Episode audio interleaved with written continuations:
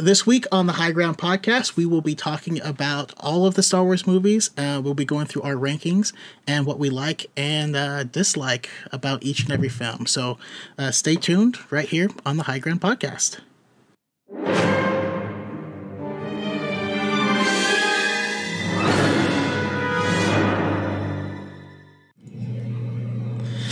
All right. Hello and welcome. Thank you, everyone, for joining me here on the High Ground podcast. Uh, I'm excited, uh, super excited to talk about this one because people have been asking me for my rankings. I've been going through all of the different films and things um, on this podcast, so I haven't given them out because they were going to be subject to change, you know. But now that I'm finished, want to dive back into it and uh, and go through through all of them. But I want to start by having you guys introduce yourselves. You know, who who are you? Um, why do you like Star Wars? How'd you get into it? And also, you know, let us know where we can find you know your your stuff. And I will go to uh, Geek Theory first. Sounds good. Uh, hello, uh, my name is Derek. Uh, a lot of people know me as Geek Theory on TikTok, and uh, yeah, how did why do I like Star Wars? Uh, sci-fi fantasy has always been something that uh, I've really admired. It's it's great storytelling, and uh, what got me into it was uh, my parents, my mom actually. When I was really young, I used to borrow movies from my aunt, and uh, it was really kind of cool because I found really like great films like Legend and. Uh, yeah, one day she says, "Hey, you know what? You should watch this movie. It's got some cute little furry dudes that she really loved. They were Ewoks, and so yeah, the, the, the legacy was born, and yeah, I just became addicted." yeah, nothing wrong with that at all. Uh, and also, uh, you gave us your name, but uh, where can we find you? Still making content? Uh, I, I actually just uh, make content exclusively on TikTok at this point. Uh, I used to stream, but uh, I gave it up a little while ago. Awesome. And uh, we will go to uh, Tick Music next. Also, All let me know what you guys want me to call you guys if you want to use your. You you can call me Tucker. Anyone who's watching this, you're calling me Tick Music. All right. All right. Uh, anyways, that being said, yeah, my name's Tucker. Um, I'm at Tick Music on TikTok, but the first I is a one because I wanted it to kind of be like Deadmau5, and he has the fi- whatever, right? Um, I really like Star Wars because I think it's like, I mean, first of all, it's just a feel good kind of thing, but it's also a tragedy if you think too hard about it. Um, and I really like the Lord of the Rings and like Marvel and stuff like that. And I think Star Wars is right in the middle of geeky, superhero, cool, save the princess story, stuff like that. Um, and also like dark, like magic, goblins and stuff. And Star- yeah, Star Wars is right in the middle. And I got into Star Wars when I was a really little kid because the first video game I ever played was Star Wars Knights of the Old Republic on the original Xbox. Um, and although I couldn't read at the time, I could understand what a lightsaber was because I was also watching The Phantom Menace on our singular VHS, VHS tape of The Phantom Menace. And so ever since then, I was maybe six years old, I've been hooked. Awesome. Yeah. So, say, I mean, I was doing Empire for for me, but absolutely same thing. And uh, how about you, Fallon? Hi, my name is Fallon. Uh, my TikTok name is AnakinThot. I like Star Wars because I feel like it's an escape from reality and it just makes me really happy and like super nostalgic. I actually got into Star Wars when I was about three. So this was before Revenge of the Sith came out. My dad had showed me the three originals first, and I was just hooked. The music, the costumes, the actors, just everything. I loved it. So I still feel the same way 17 years later.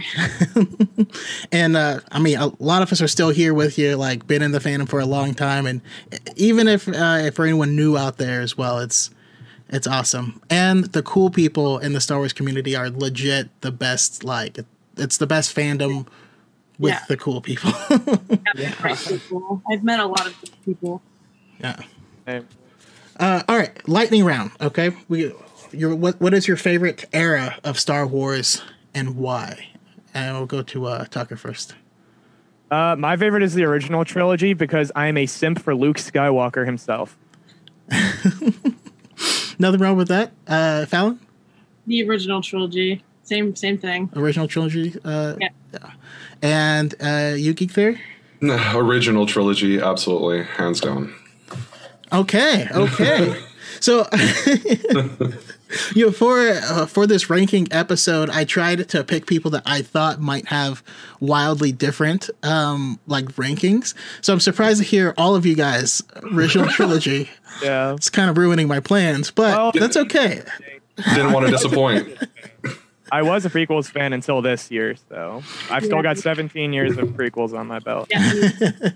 Uh, myself, it's it's the prequels. It's you know, I, I did start with with uh, Empire and grew up in the era where we were getting the re-releases, but like the prequels were the first new Star Wars, and I rode that wave. And you know, at certain times thought I was literally the only person that liked them on the planet, but I still I still liked them. I, I still do, uh, which is odd because none of the prequels are actually in my top three, but I Clone Wars did did a lot for him.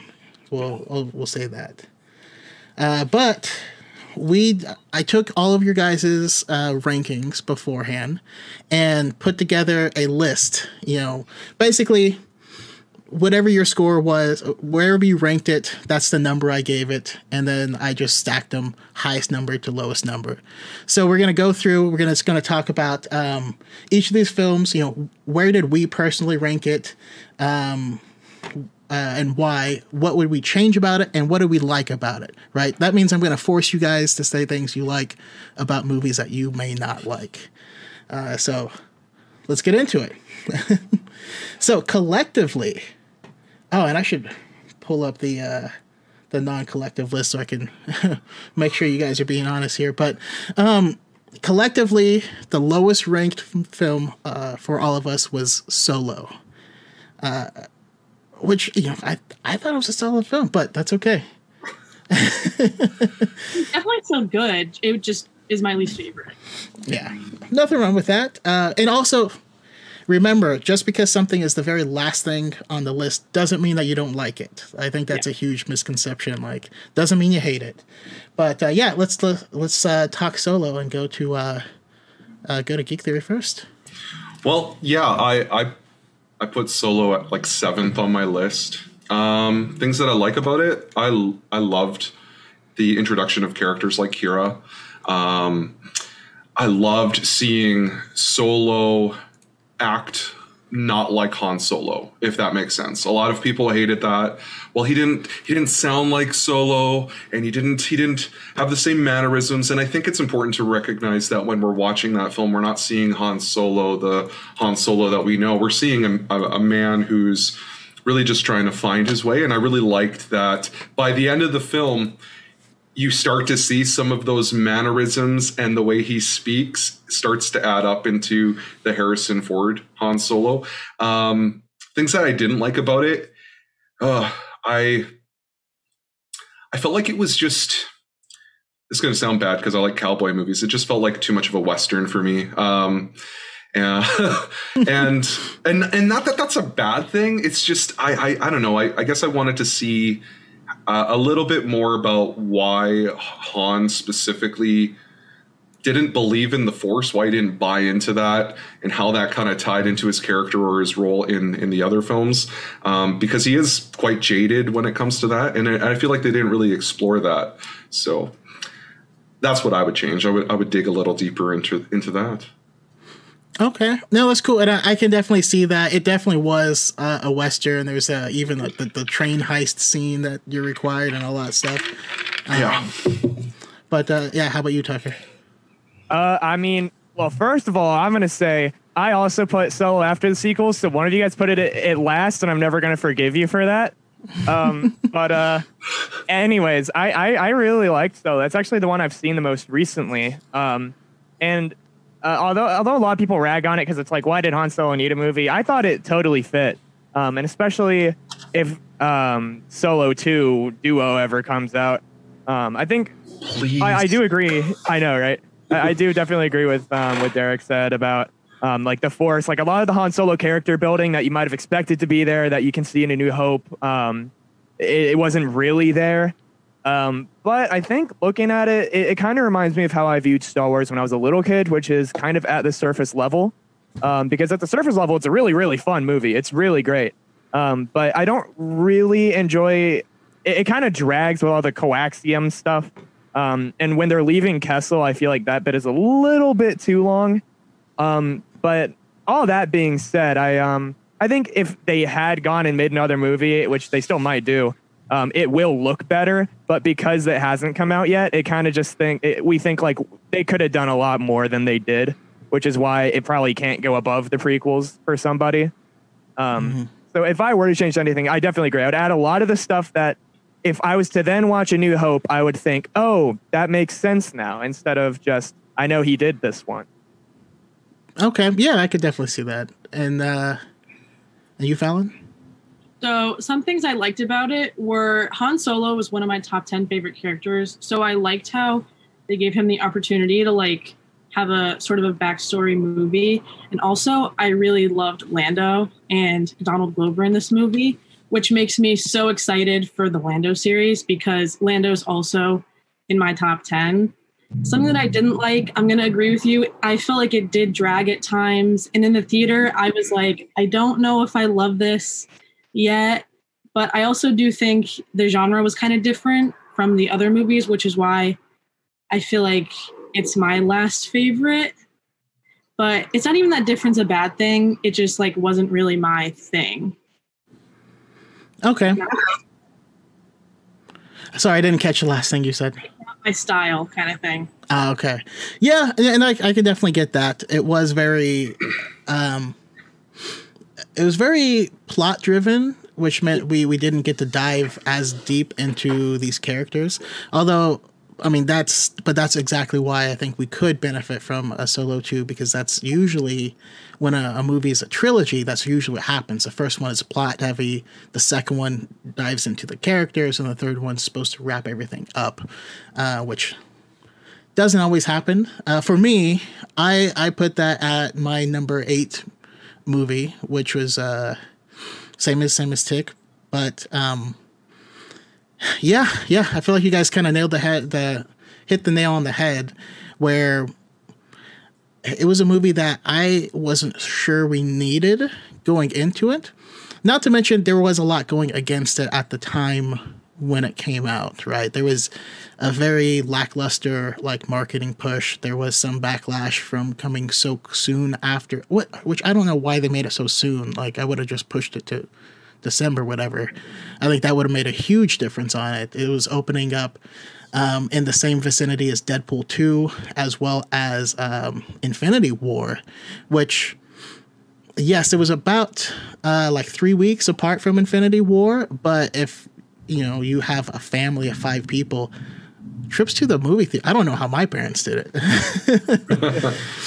Toonie Tuesdays. yeah, you have six kids, right? Yeah, yeah, yeah. So like, yeah, if you and your wife go to the movies, that's like. That's like two hundred bucks. yeah. We're sneaking popcorn in in our like sweaters. Now that is the Hondo Ohnaka style.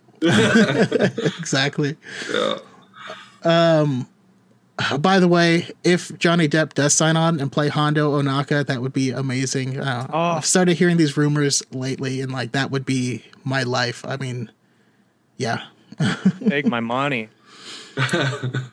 All right. So at our number ten spot, we had the Rise of Skywalker. Um, this one we're going to uh, we're going to Tick Music first. Is that? that's so funny. That's so. It, it, okay, so that, I don't know. The reason I think that's funny is because some of our my more popular videos are me hating on this movie. I do not like this movie at all, man. I hate this movie. But uh, in all fairness, some things it does really well. I think the art style is beautiful, um, and I really like the direction they went um, because there's a there's a lot of ways you can go past the original trilogy, and there's a lot of ways you can end a trilogy that takes place after the original trilogy. Um, and I think the direction they went was really interesting and it was really new, which is something that you can definitely appreciate. Um, well, you know, in terms of some aspects, uh, because and that now I'll begin saying things I don't really like about it, and why I put it in dead last is because um, there was not a lot when I watched The Rise of Skywalker most recently. Uh, I guess it was a month or a month or two ago now. Um, there's not a lot that made me want to keep watching the movie. Um, it was very unfortunate with the timing of Carrie Fisher's death. May she rest in peace. Um, because although they wanted to keep her in the movie, it really it, it was sad watching her scenes because it, I don't feel like they fit her in very well. So that already made me like depressed a little bit watching the movie. And then there was a lot of things I didn't understand the first or the second time I watched it. I feel like the narrative was a little bit jumpy. Um, it, you know, it, they they literally spend like less than five minutes at like ten different planets in the beginning of the movie. Um, and towards the end of it, I am definitely lost after, you know, this this is strictly my opinion at this point. By the way, um, I am not going to claim this is factual in any way. Um, but after Kylo Ren gets stabbed and he gets force healed, because I didn't really understand what was going on, I was like, "What? Like this? This is bullcrap. How is she doing this?" Um, and then I didn't understand the second Wayfinder. I didn't realize there was just multiple of them. And then Palpatine coming back, I feel like um, I was just salty about Snoke being dead. I felt like Snoke would have been a cooler villain in the exact same spot. Um, so uh, something I would have changed. I think something that would have just changed it all for me is just to have had Snoke be there. Maybe he can be like ouch defeated in the Last Jedi, and he can come back in the Rise of Skywalker. Something cool like that, um, because there was a lot of potential I was wasted just to bring back a character we already know about with very little added lore, um, other than ah, I lived. Ah, ah, ah.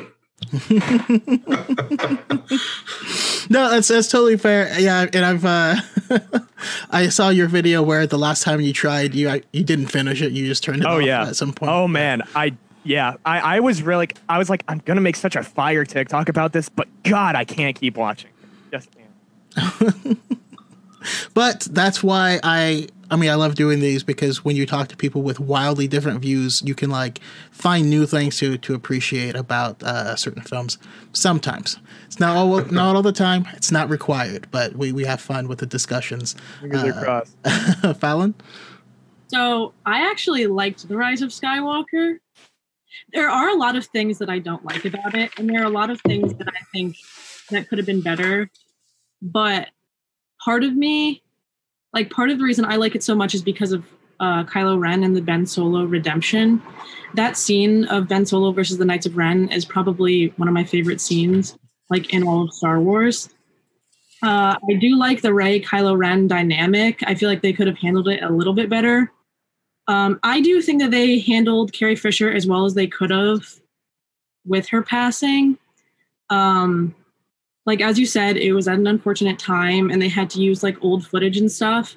So I think that they did handle it well. I also like the idea of Leia having had been a Jedi and then, you know, stopping because she saw her son. Uh, but things that I didn't like about it, I didn't like Palpatine coming back. I also think that Snoke should have lived.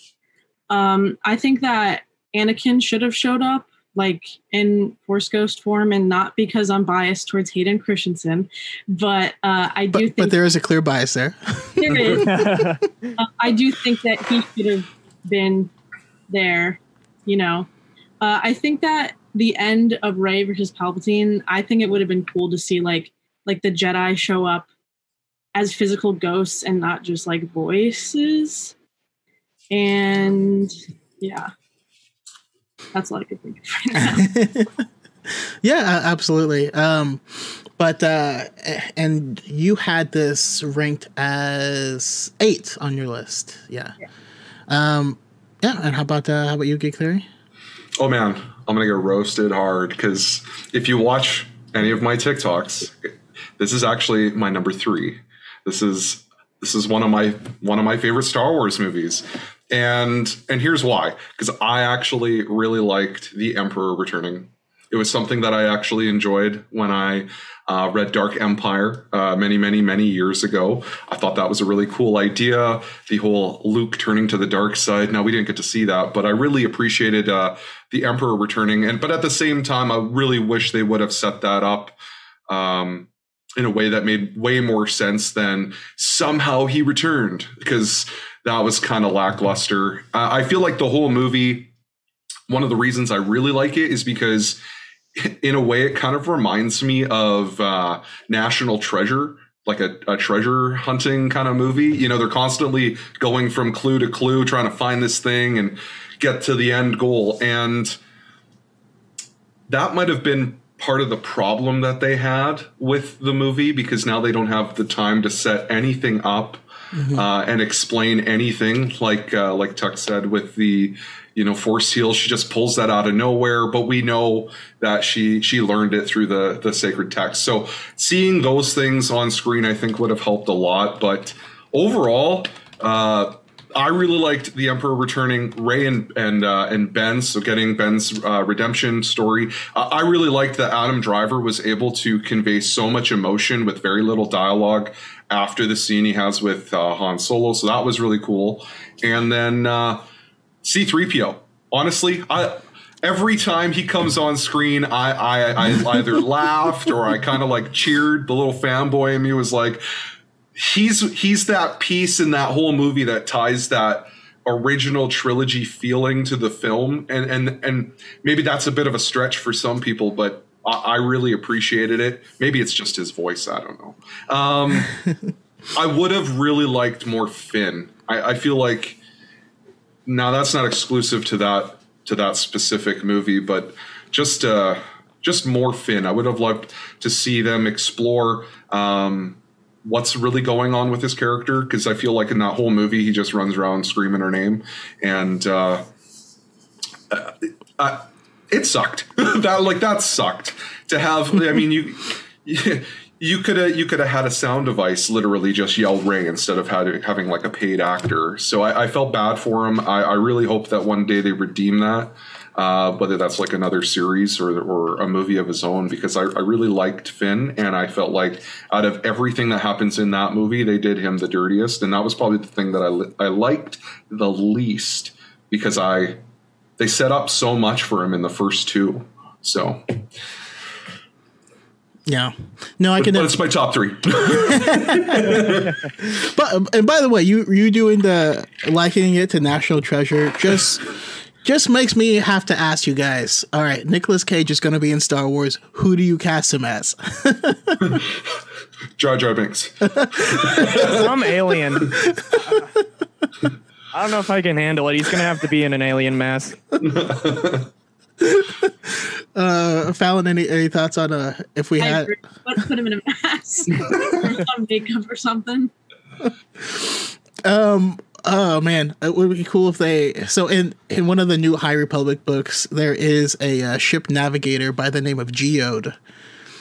And if if Nicolas Cage was Geode, where you don't know if he's sentient at all until the very end, and like if through the Force, it's like he speaks through telepathy with Nicolas Cage's voice, that would just like See, and I, I went I went a completely different direction when I when I was reading about Geode. I was thinking of like uh, Danny DeVito, you know, like Phil from Hercules. uh, I, I like it. I like it. I'm just picturing Danny DeVito in It's Always Sunny when he's like, "I'm the trash man," and he's like, "It's the best." Um. Okay, so for me, I also put the the Rise of Skywalker as my least favorite. Um. But I will say it's my least favorite. So I used to actively dislike the film. Um. And we recently did that on the podcast, and then afterwards, I I rewatched it because some of the people it was their favorite Star Wars film. And then, of course, once you see it through someone else's eyes who really appreciates some of these things, it, will just it'll just improve it. Um, Palpatine returning for me is I wasn't the biggest fan of it. However, um, it needed to be something that ties that ca- carries the through line. So, uh, in my opinion, there was only three options. One would be have it somewhat related to to, to Plagueis. Um, two, Emperor returns, or three, we have Kylo Ren as the big bad of the film. But if they were going to go towards a redemption angle, obviously that one, that other one wasn't going to work. So uh, I definitely have come to terms with it because obviously he's been the big bad for the first two trilogies. So it did kind of wrap it up. Um, I definitely was not a huge fan of Finn. I made a TikTok on this uh, earlier today. Uh, yeah, of, of Finn in this because they really they really didn't carry his bring his character forward. They they set him up to, uh, and also it, it, feels weird like they keep trying to give him new love interests. and I think that's that's funny. Uh, the big thing I would have done is I would have given it one less planet to go through. If you had taken one of those planets away, then I think we could have gotten to spend more time with the characters. Uh, I know that they shot way more stuff for the intro to the movie, and I think that's what we needed. Uh, I actually think most of the sequel films didn't set up what's happening in the grand scheme of things. We just jump straight into the action, which is entertaining. But if we could have seen, no, this is a full year with Kylo Ren as he's running the show. He is the supreme leader and things are falling apart because he's terrible at it. Or, you know, he's obsessed with these certain things and I don't think we should be focused on those. And if you can set up that rift um, from that time period, I think that would that would do a lot. Plus, they shot scenes with uh, Eye of Webbish Bog, which is a I, I always I keep talking about it because it, it's freaky as hell. It's a weird little spider alien on top of a, a big giant baby that lives in a lake. um, yeah, yeah, no, that's that's what it is. Uh, Sounds right. So, if I could have seen that, uh, well, it would a be nightmare fuel, but um, b I really love it when Star Wars gets weird, and I think we need to we need to keep it weird, and I think that's one of the special the special things of it. Um, all right, next at number nine, we collectively have Attack of the Clones. Uh, this one starting with uh, with Fallon. So my likes about this movie definitely Obi Wan is like my favorite part of this movie. Uh, the introduction to the clones, the music is definitely there. I love the Battle of Geonosis. And I also do like how we saw Yoda like fight Dooku at the end. My dislikes about this movie are definitely the romance scenes. Uh, it, they make me cringe like a lot, and the dialogue is just so cringy. um, I mean, I don't like like I obviously still like this movie and like Across the Stars is one of the best songs from Star Wars.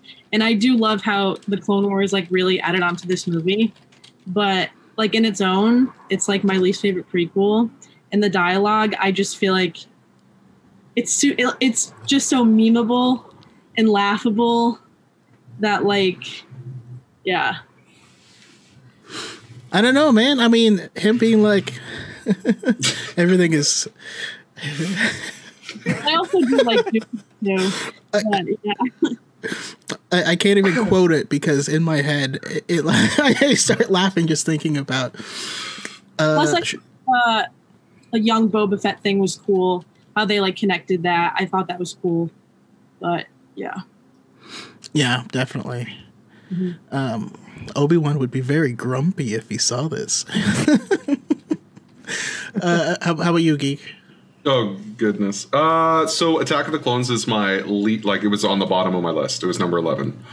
Um, here's here's a couple of the things that I liked about it.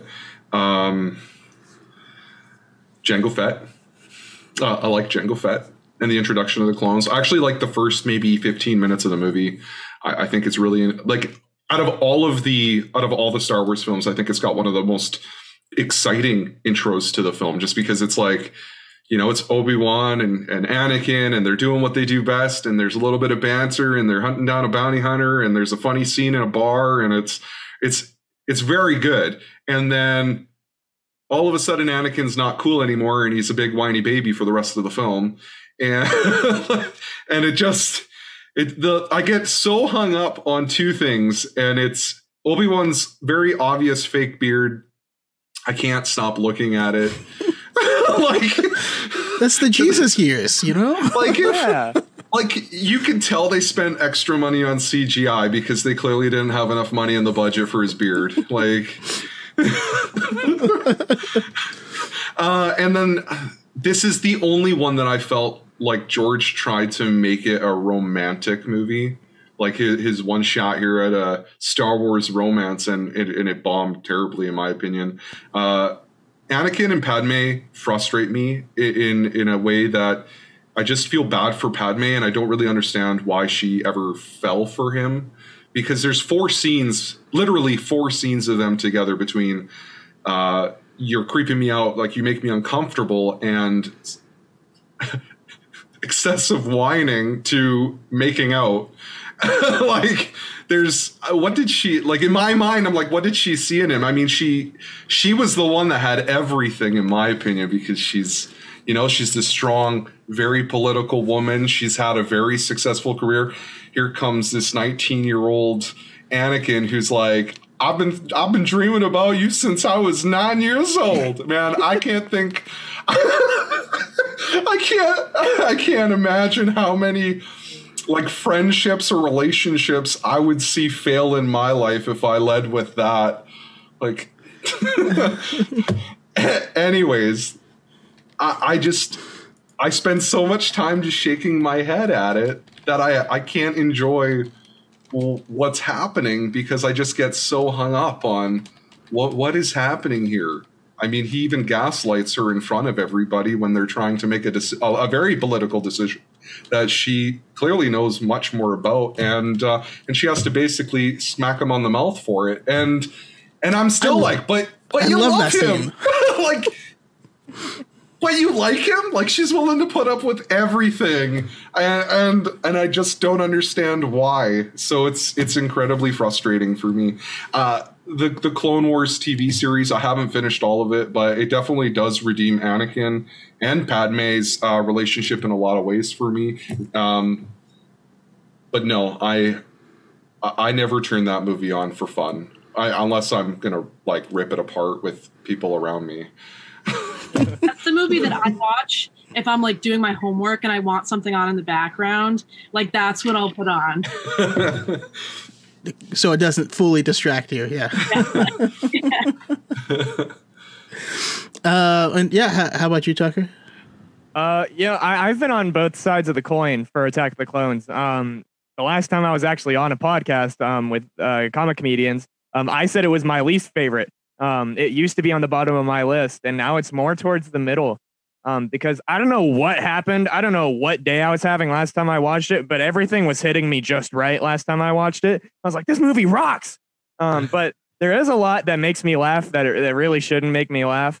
Um, like, like yeah, like ex- exactly what you said. Like he comes and he's like, I've been dreaming of you since I was, and the fact that the fact that he speaks, he speaks like this the whole movie, Obi Wan, and like that, like, it makes him so uncool um, when he's supposed to be the coolest dude ever. And that's supposed to be why Padme likes him because he's like a cool bad boy. I saw that recently. Like some George Lucas figure, whatever, said that that's why she liked him. It's because he's a bad boy.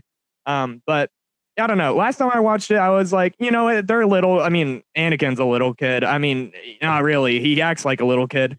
Um, so it kind of makes sense that they're doing, you know, I'm cringing at their love scenes, but at the same time, they I'm not really wanting to cringe when I load up a Star Wars movie. Um, a couple things that annoy me with the film would be, yeah, first of all, Obi Wan and like Anakin, and, and, and he talks like this the whole time. Padme, R two, and stuff like that. Um, and I think that there's a lot in the movie that could just not be there. Like I saw a YouTube video recently that brought up that instead of going to like Dexter's diner or Dex, I don't remember what his name was.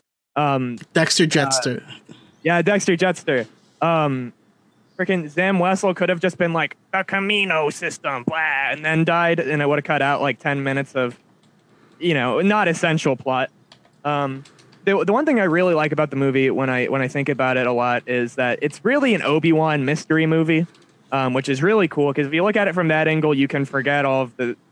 I he want I don't know. I don't even remember what Anakin says in the movie because it's all mumbo jumbo. I thought um, she didn't like me watching her line. Yeah. um, she covered the cameras. She didn't like me watching her. Get out. Go. when when uh the one scene that I really like from the movie, my favorite scene is um, when Anakin goes back for Shmi. Yeah. Um, that is the one part of the movie that I will always enjoy because he is like the chosen one, unbridled, no restriction. He's messing up whoever he sees next. And then he comes back, and you can say Padme like pooping her pants because this dude that she's been entertaining is suddenly you know, the worst guy she's ever met ever. And then you feel bad for Padme. Um, I just wish that the rest of it had made sense up to that point in terms of their relationship. Because if it did, that would have hit twice as hard. Um, but you know, Battle of Geonosis, the clones, two hundred thousand more with a million well more on the way. That stuff was super cool. The rest of it, I have no problem with, other than it drags a little bit. But Anakin could have been done a little better, and so could have Padme. Okay. Okay, that's that's totally fair. I mean, by the way, those those scenes though that were shot in Italy are just gorgeous. Like those are those are just spectacular. Um, totally agree. There is a lot of odd uh, dialogue choices. Uh, we'll we'll say, but um, yeah, like you were saying, the the Obi Wan mystery factor of it. I love it so much because, like I said, I, I feel like Star Wars excels when it gets weird. And watching this is the first time we've seen like what a Jedi mission looks like. And Obi-Wan has no idea what's happening at any point in the entire movie, and he's just like faking it till he makes it. Um, I I talk about it a lot, but I I love him walking through um through um uh the clone planet.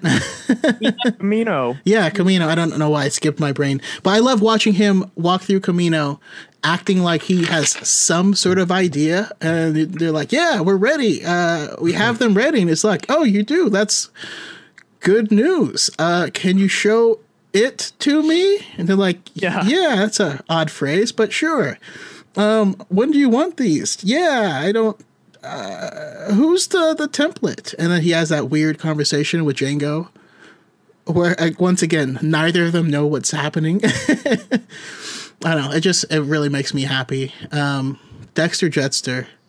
I need a comic or something about that dude.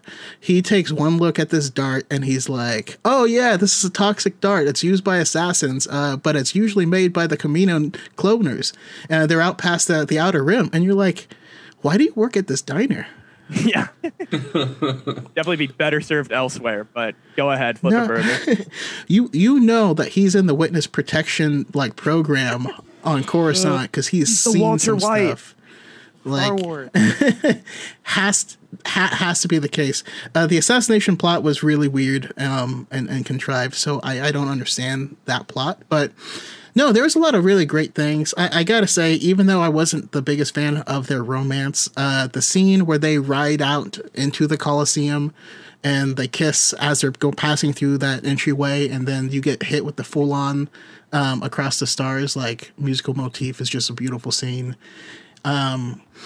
when the clones are walking through the dust of Geonosis and you just see all the particle from these these blasters like going back and forth as it's illuminating them that was the coolest thing. That was like I lived for that scene when I was younger cuz that's never been possible before because that was the first time we got to see that much CG all in one scene. And that's why I love playing that level on Battlefront.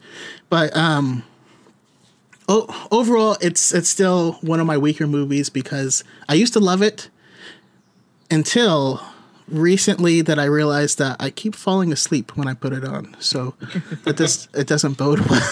it doesn't bode well. yeah.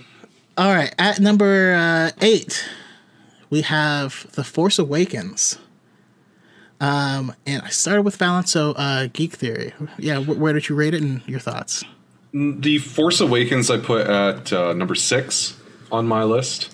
Um, I, I really enjoyed the film. I remember seeing it in theaters. Uh, I felt really bad because uh, me and a friend of mine went with my folks, and I remember in the lineup we were making predictions about the film, and I had said, uh, "I I bet you Han Solo dies," and voila, yeah, you guys know the rest. But yeah, um, I, I, honestly, I think it gets a bad rap just for being so, like it mirrors so much of A New Hope, but I really liked the character building that came from that film. So it was a really good introduction to Rey.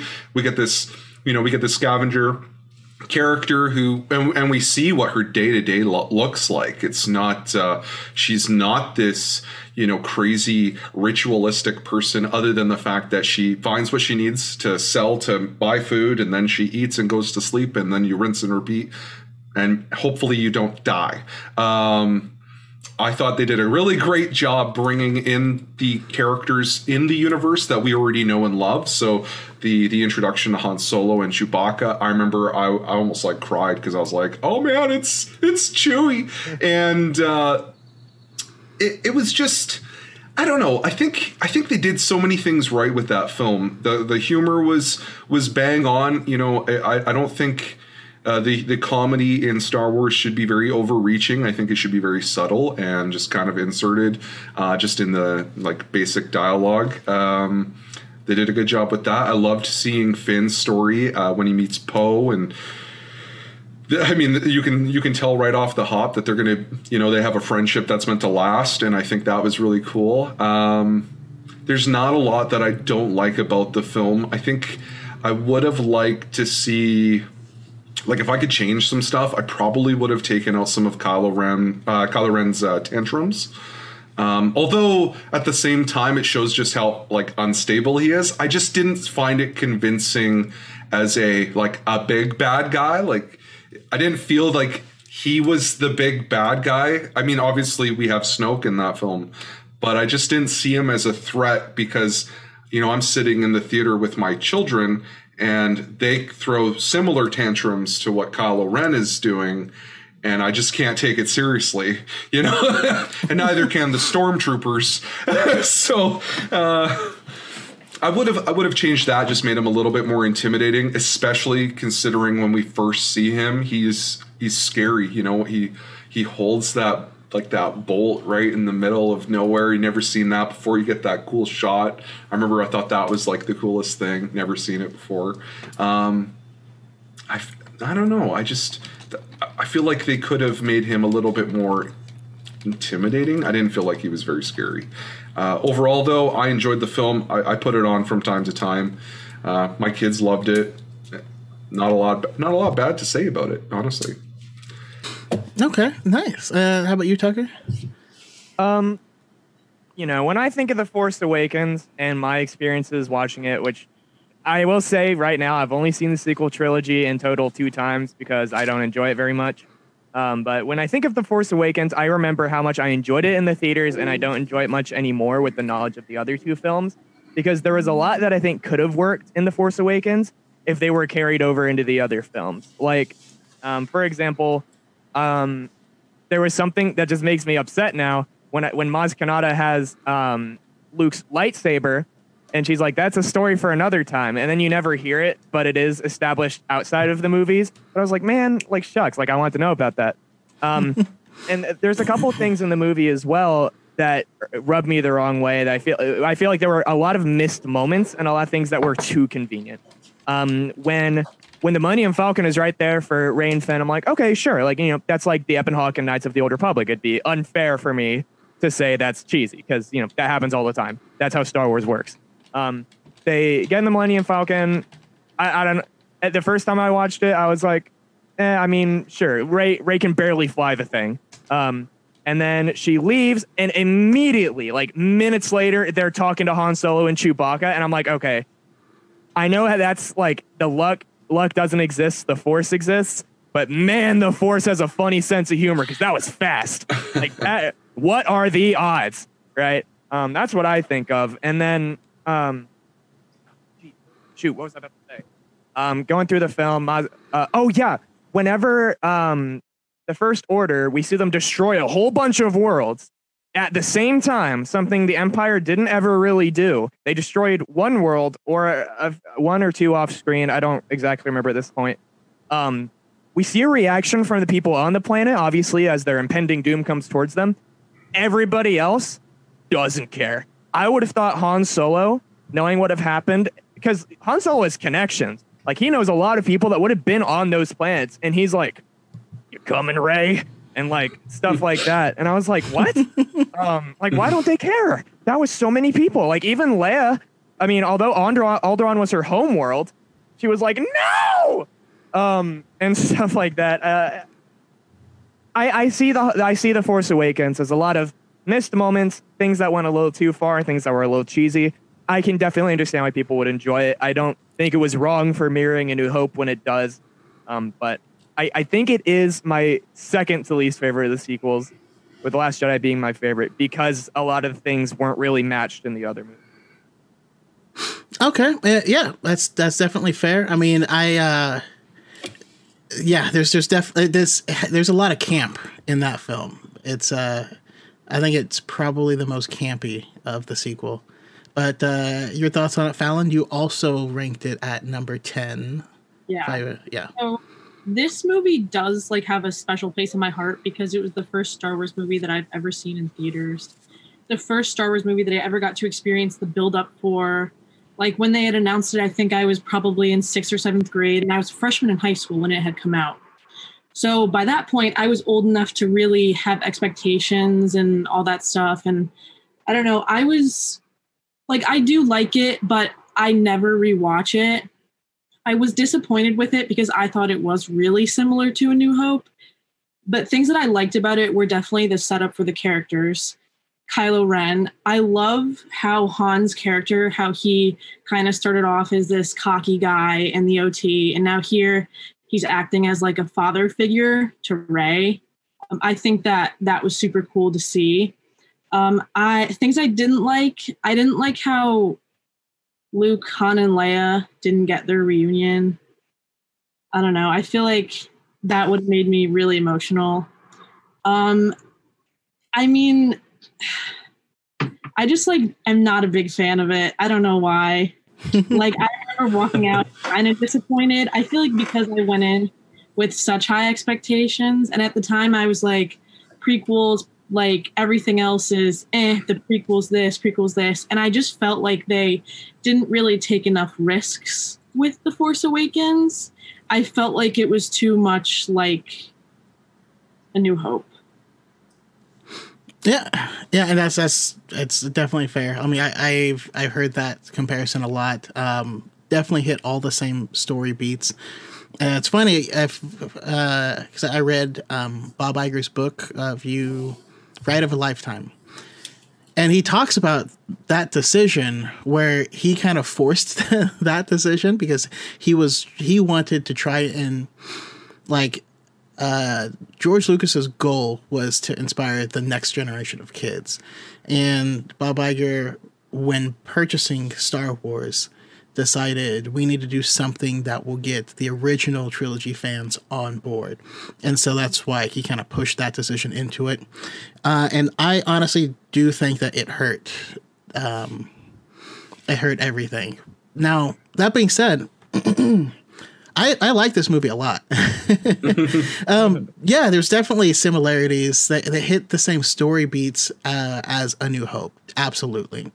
And it was intentional to show us how different each of these characters are from the archetypes that were set up in A New Hope. And so that's what I enjoyed, like watching Rey be the exact opposite person as Luke. Um, I, I love her opening scenes. Like, first of all, sliding down that whole sand dune just looks amazing, super fun. Um, also, can we talk about her theme? Her theme is so beautiful. I I, Oh. I love it. Oh, without a doubt. But like l- these little subtle scenes, like as she's cleaning the little part and she looks up and sees the old lady, and that's like indicative of where she will be if she doesn't leave this world and start her life and all this stuff. I, I'm I'm a sucker for for those little tiny scenes.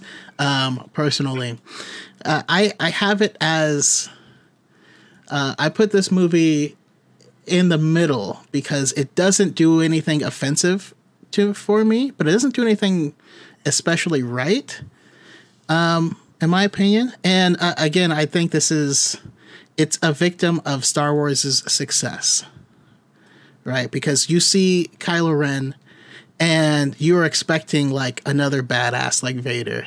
But the whole point is that he's not a badass like Vader, and he's never going to be.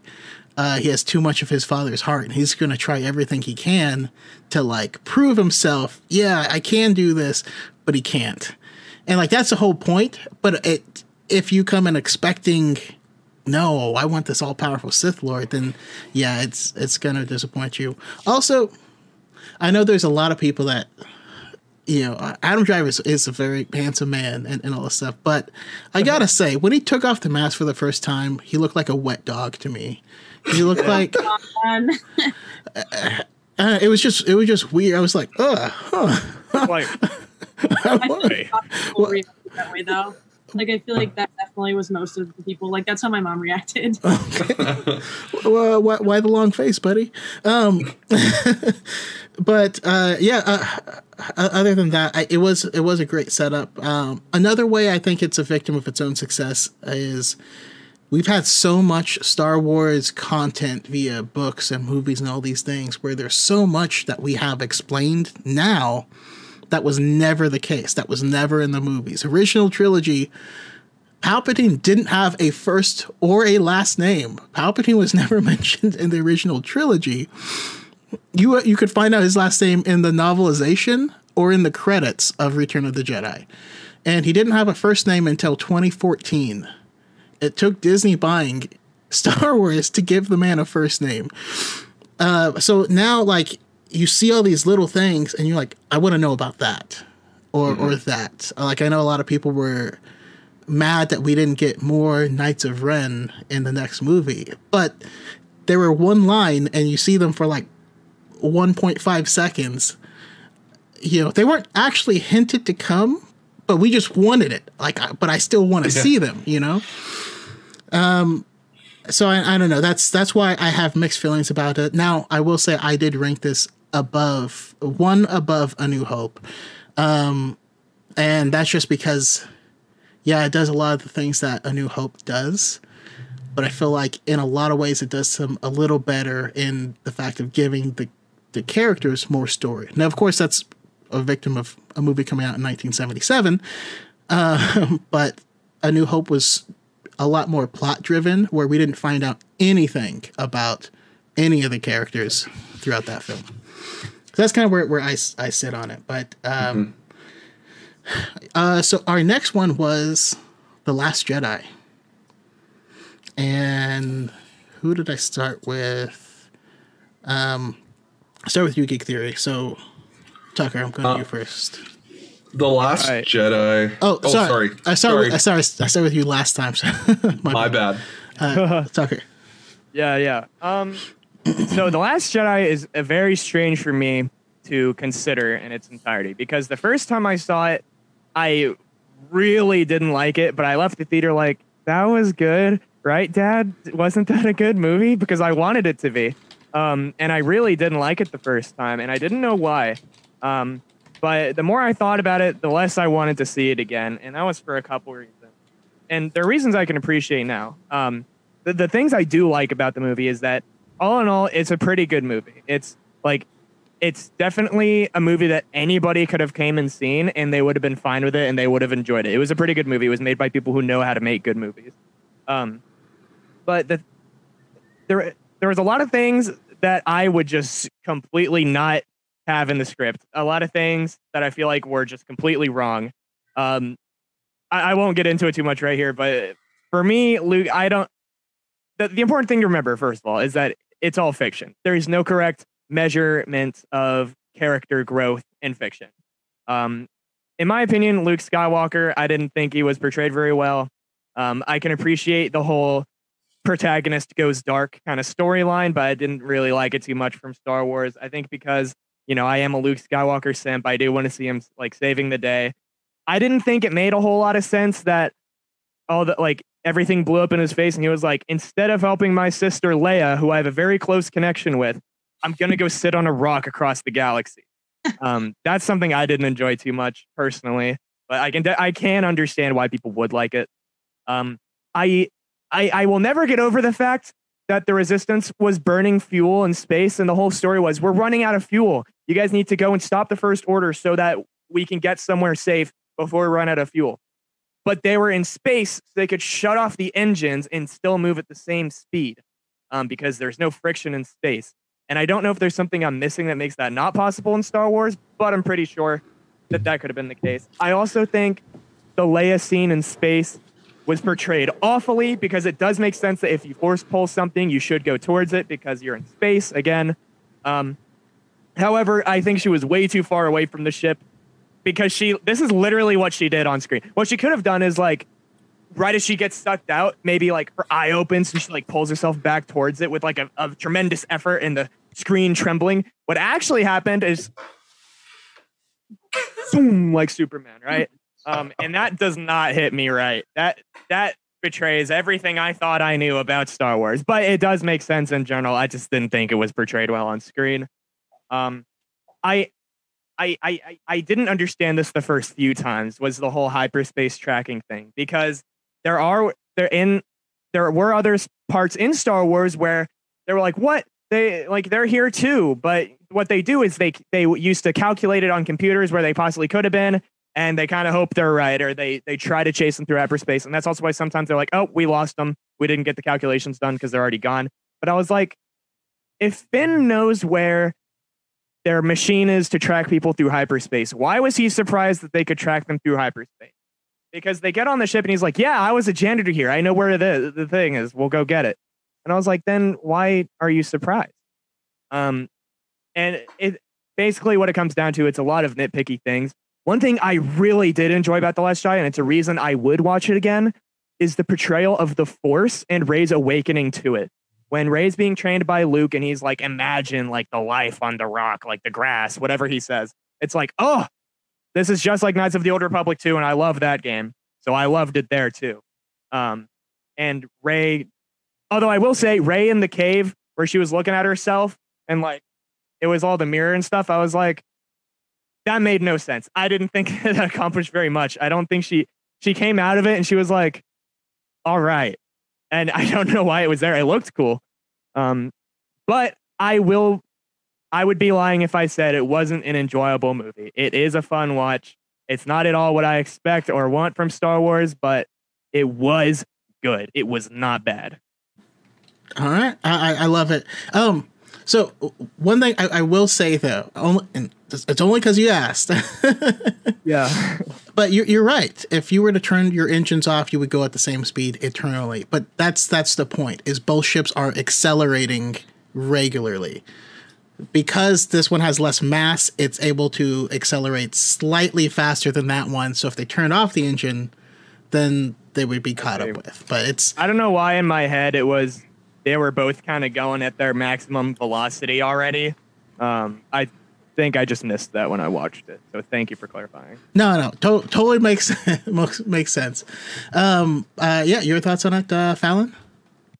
To go off what Tucker said, um, so the Last Jedi definitely brought something else different to Star Wars. Like it wasn't really something like we had ever seen before. At first, I used to really not like this movie, and honestly, over the past few months, it's really, really grown on me pretty much because of you, Chaco, and like all of your videos and stuff. And I've been like like looking at it differently. But like there's so much that I love from this movie. From Rey and Kylo's new force connections, from Rey discovering her power through the force. So Luke how Luke was portrayed in this movie, I have mixed feelings about because Luke is also my favorite, and I love like the way he was in the original trilogy. But from to a certain extent, I understand the way like like the direction that they were trying to go for like kind of like an obi-wan hermited type like oh my like apprentice turned it's my fault that kind of thing. So there i understand. Kylo not firing on the ship that leia was on just showed how conflicted he was and how haunted he was after he killed his father. And i think that that's super important. Uh, i loved snoke's throne room and that um, between Kylo and Rey. I loved that fight. And things I didn't like, I didn't like the way that they killed off Snoke. I thought that he should have been the villain for the um, ninth movie. We also, they also said that we were going to find out who Snoke was. And we kind of just like didn't, I feel like. Like they were just like, oh, Snoke. And then Kylo Ren kills him. Like, okay, Snoke falls, that's it. Um, also, something that I did like Poe in this movie, I, I really liked. Show he started to show a lot of leadership. Um, I didn't like Canto Bight in this movie. I thought that it was kind of unnecessary. Uh, Finn and Rose, I feel like that was kind of when Finn's character had started to go downhill. I didn't really like Rose's character. I think that Finn, honestly, to make his character better, I think maybe he should have sacrificed himself at the end on Crait instead of Rose coming in and just like taking him out. And that kiss was like so so awkward. Yeah, that was that was cringy. Yeah. And I also something that I loved was the whole Luke versus Kylo Ren thing and Luke from somewhere else. Like Luke's death did make me sad, but I think that they handled it in like a really respectful way with him looking at the sunset and like Luke and Leia, the kiss between like him kissing her head and like the dice and stuff. I think that this movie is definitely like underrated. And I think that a lot of people give it too much hate because I think that it actually provided so much more than people are giving it credit for. Yeah, yeah, I can definitely see that. I agree. Uh, your thoughts on a geek theory? Okie dokie. Uh, this one is uh, I, I ranked it tenth on my list, um, and uh, I don't, I don't I don't know where to start. Um, how do, how do I explain this? Um, it frustrates me. This I remember this movie frustrate. The, best way I can describe it is it, it frustrates me the same way that the Rise of Skywalker frustrated me regarding Finn. Uh, the Force Awakens does so much to set up all these things. You have all these questions. You walk out of the theater and you're like, "Who is Rey? And how did Maz get the lightsaber? And what's going to happen next?" Then you come to this movie and literally it gets tossed off a rock, and you you're just you're left with just more questions and no answers by the time you leave the theater. And I remember at, at, the beginning when I when I saw it in theaters, I remember I was I was mostly mad that I felt like I could take the Seinfeld laugh track and play it to the whole film, and I didn't feel like that's something that Star Wars should have. Like obviously, I said earlier, comedy makes a lot of sense in the Star Wars world, but it's usually subtle. The, the one of the opening scenes has uh, like a, a prank call dialogue, and all I could think of was Bart Simpson, and so it just really pulled me out of the the universe. I just had a hard time dealing with a lot of the jokes because it just felt like one after the other after the other. Um, now that I revisit it and I've watched it a couple times, I can, I, I think I've, one of the things I love the most is Luke's portrayal. A lot, I, I, struggled with it a lot when I first saw it, but now that I think about it, I can really cling it all to his quote where he says, you think what? I'm going to walk out with a laser sword and face the whole First Order, you know? And that's what we expected him to do. Like you walked out of The Force Awakens and you're like, oh, you just wait. When Luke shows up, y'all are going to have a nightmare because my boy's going to be swinging and it's going to be crazy.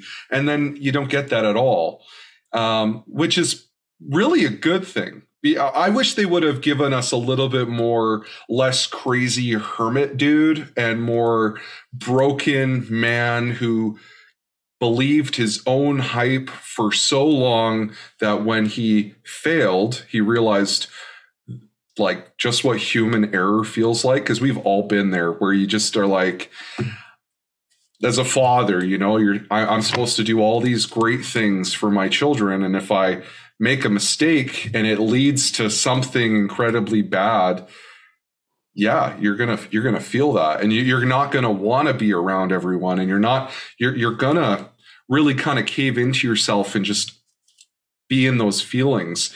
And so it, i think once you see that luke in that light just as a, a broken man um it, it made a lot of sense. Because he wasn't he wasn't the guy he wasn't the he wasn't the hero that we expected him to be and nor should he have been. I mean that just shows you how much pressure we all put on him just as viewers um, when we when we watch these movies.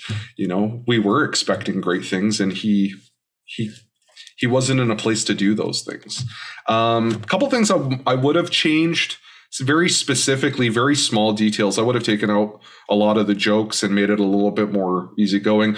But specifically, the Canto Bight scenes, I would have liked them a lot more. I think if uh, outside they were racing, I can't remember what the creatures were called. Um, Fathiers. Ah, okay, it should have been pod racing, hundred percent. Should have been pod racing. That would have been a great way to like tie it back to the prequels. I think if you wanted to call it fan service, whatever, I think it would have been a really cool nod and one of those things where you're like, oh, that's so cool. Pod racing is still a thing. Awesome. And uh, so just seeing that rather than the the creatures themselves. But yeah, um, things I liked about it. Yeah, now I like Luke's betrayal.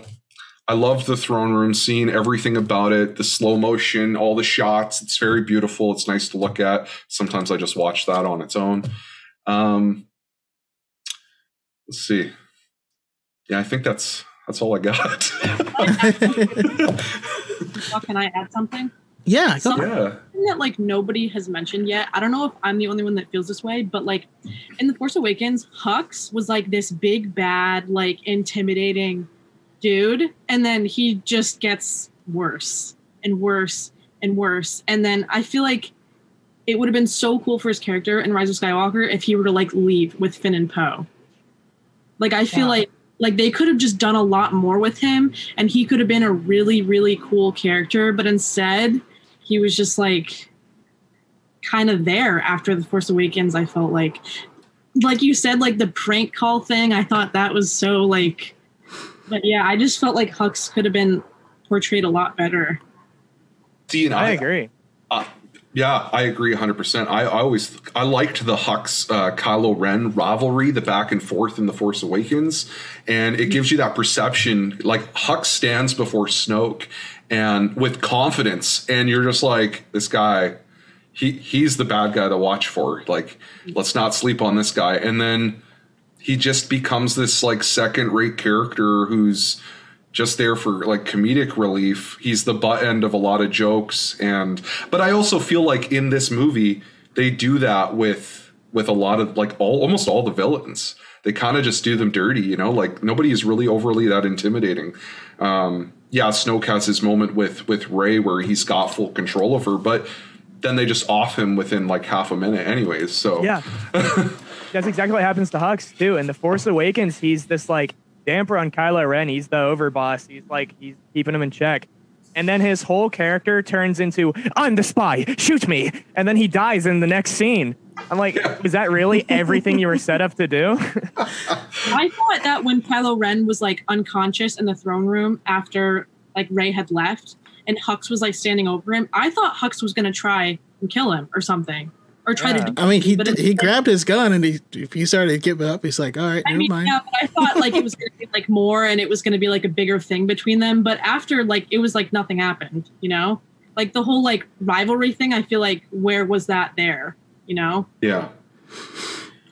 Okay, I mean that's that's that's inter- uh, like the way I kind of saw them as um is that Hux is like the first order legacy guy, right? And he was running all of this whole show, and then this this guy Kylo Ren shows up. He's not part of our military.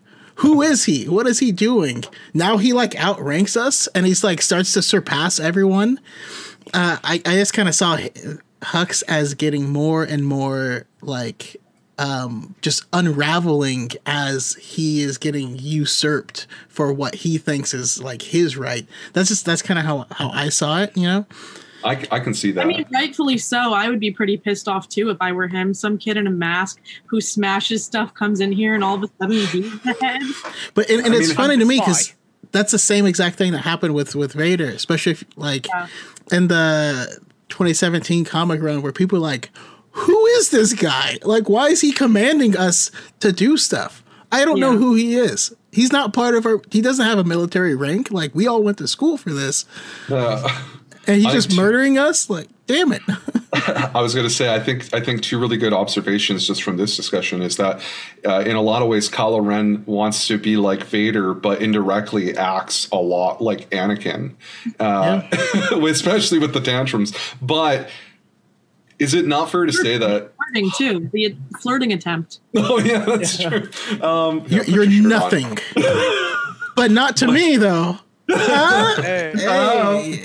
the uh but yeah and then like we talk we're talking about hux here and all i can think about is how like awesome agent Kallus's story is Yeah. because it's basically the same story just with a way better ending Yeah.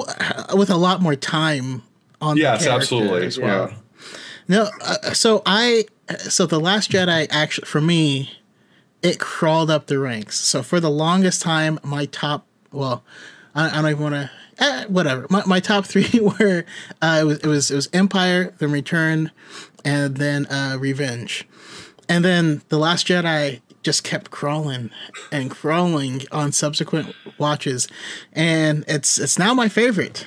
Uh, my very last watch, it's become my favorite Star Wars film because, um, again, I, like I'm a huge lore heavy guy and um, and character guy, and I honestly believe that this does the most with people's characters of any Star Wars film uh, in the whole franchise. Like, h- how do you give Rey, Finn, Poe, Kylo Ren, and Luke a full arc in the movie without making Luke the main character, without you know, and so yes, some people's stories were suppressed, but all of them, whatever their goal was, and I would like to be a writer. Like I, I write, but I've never had anything published.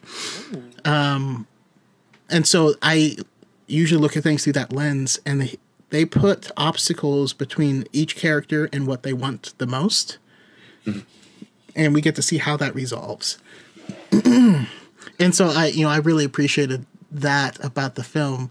Um, also, all the scenes with Luke, like I, I am also a huge Luke stan, and the way that it touches on all of Luke's training scenes in this film, I believe are, are beautiful because a lot of the stuff that he says it and a lot of it's funny because a lot of the criticism mimics the stuff that he says because we grew up being the little kid at the very end playing with your toys and you're like luke skywalker and he's like stares down everyone and all this stuff. Um that stuff isn't easy to do. And also when you are in a situation where you are the only person you can turn to and you try your absolute hardest and you do everything right and you still fail that's that sucks. You know what i mean? And uh and, and for me this season of the mandalorian actually really hammered that in. You know he's this badass. He comes in he saves them he picks up grogu. Uh, he doesn't ask if they're okay or if they need. He's like, I'm here for that guy. All right, see you guys. Um, no, no, but uh, watching him take Grogu and look at Dan and say, "I will protect this kid with my life." Imagine something happens to that kid. Yeah. That that hurts. You know what I mean? Like that's not something you, you shrug off uh, the next day. You know.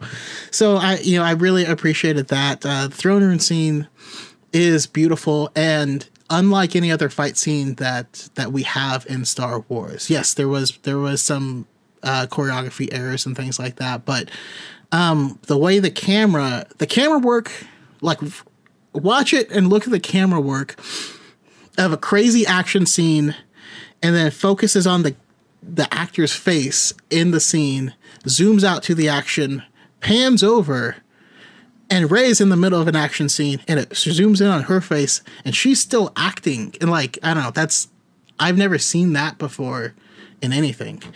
Uh, so there was just a, a, lot of stuff. You know, the the lore. This is the only one that touched on on the prequels. Really, you know, I watched the prequels, and I'm like, I, am irritated. I mean, there, so there is a hill I will die on, which is um, Anakin falling is not the Jedi's fault. I mean, yes, they took some.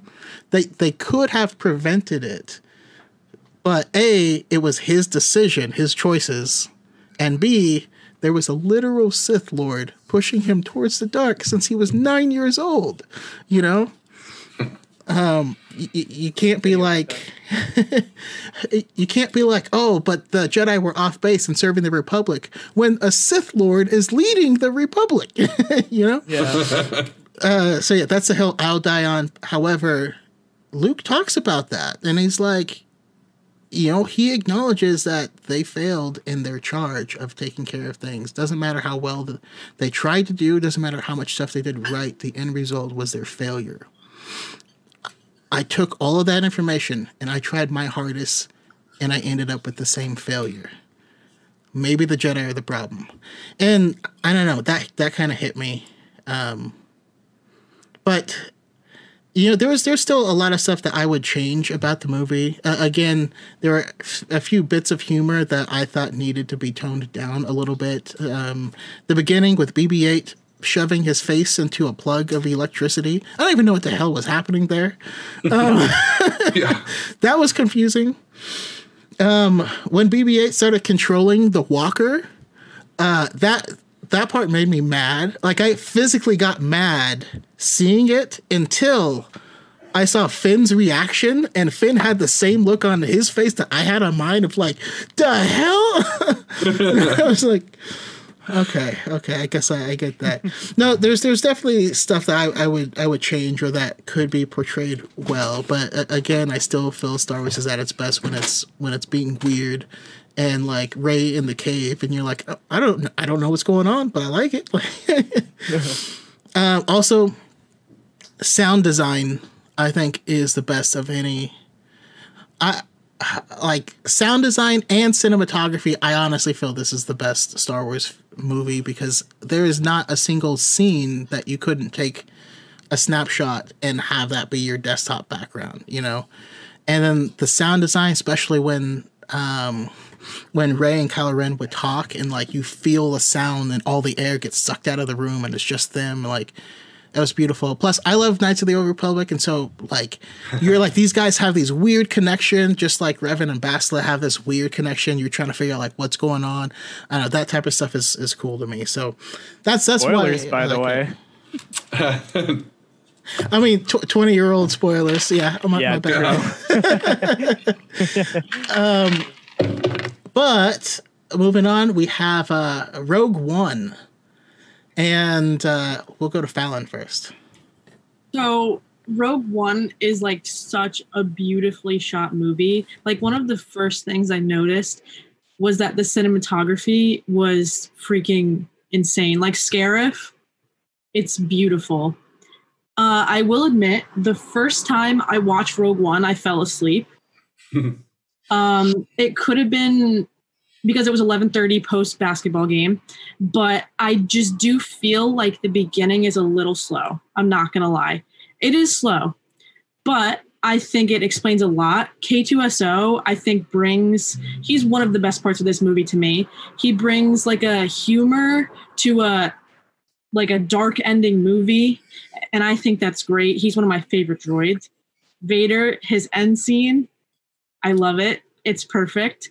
Uh, Jyn and Cassian, I think that his show could be really, really interesting and it could add a lot of depth to this movie which I think will make me like it a lot more.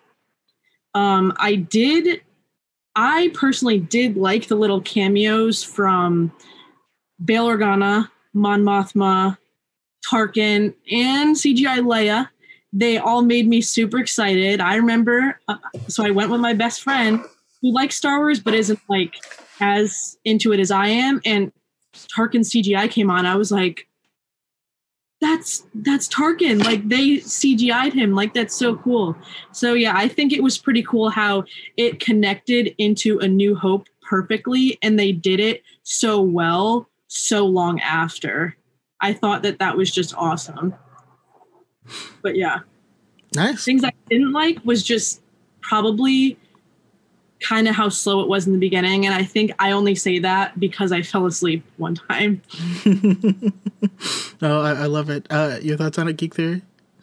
Uh, yeah, just to kind of like add to what Fallon was saying, it's it, it ties perfectly into A New Hope.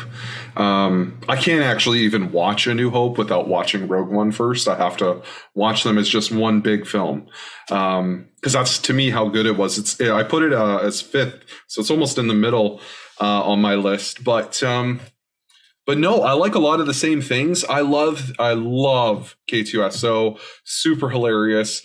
Uh, also, I think Jyn Erso was just such a badass, and um, the the whole movie, though, at the end of the day, if I was to sum it up, it just it was the first this movie made me realize that I don't need lightsabers to enjoy Star Wars. Period. Like if the Darth Vader scene never happened the way it does, I would not have been sad about it. Period. Like I wasn't expecting it. Um, yeah, like there's so much more than the Skywalkers and yeah, explore.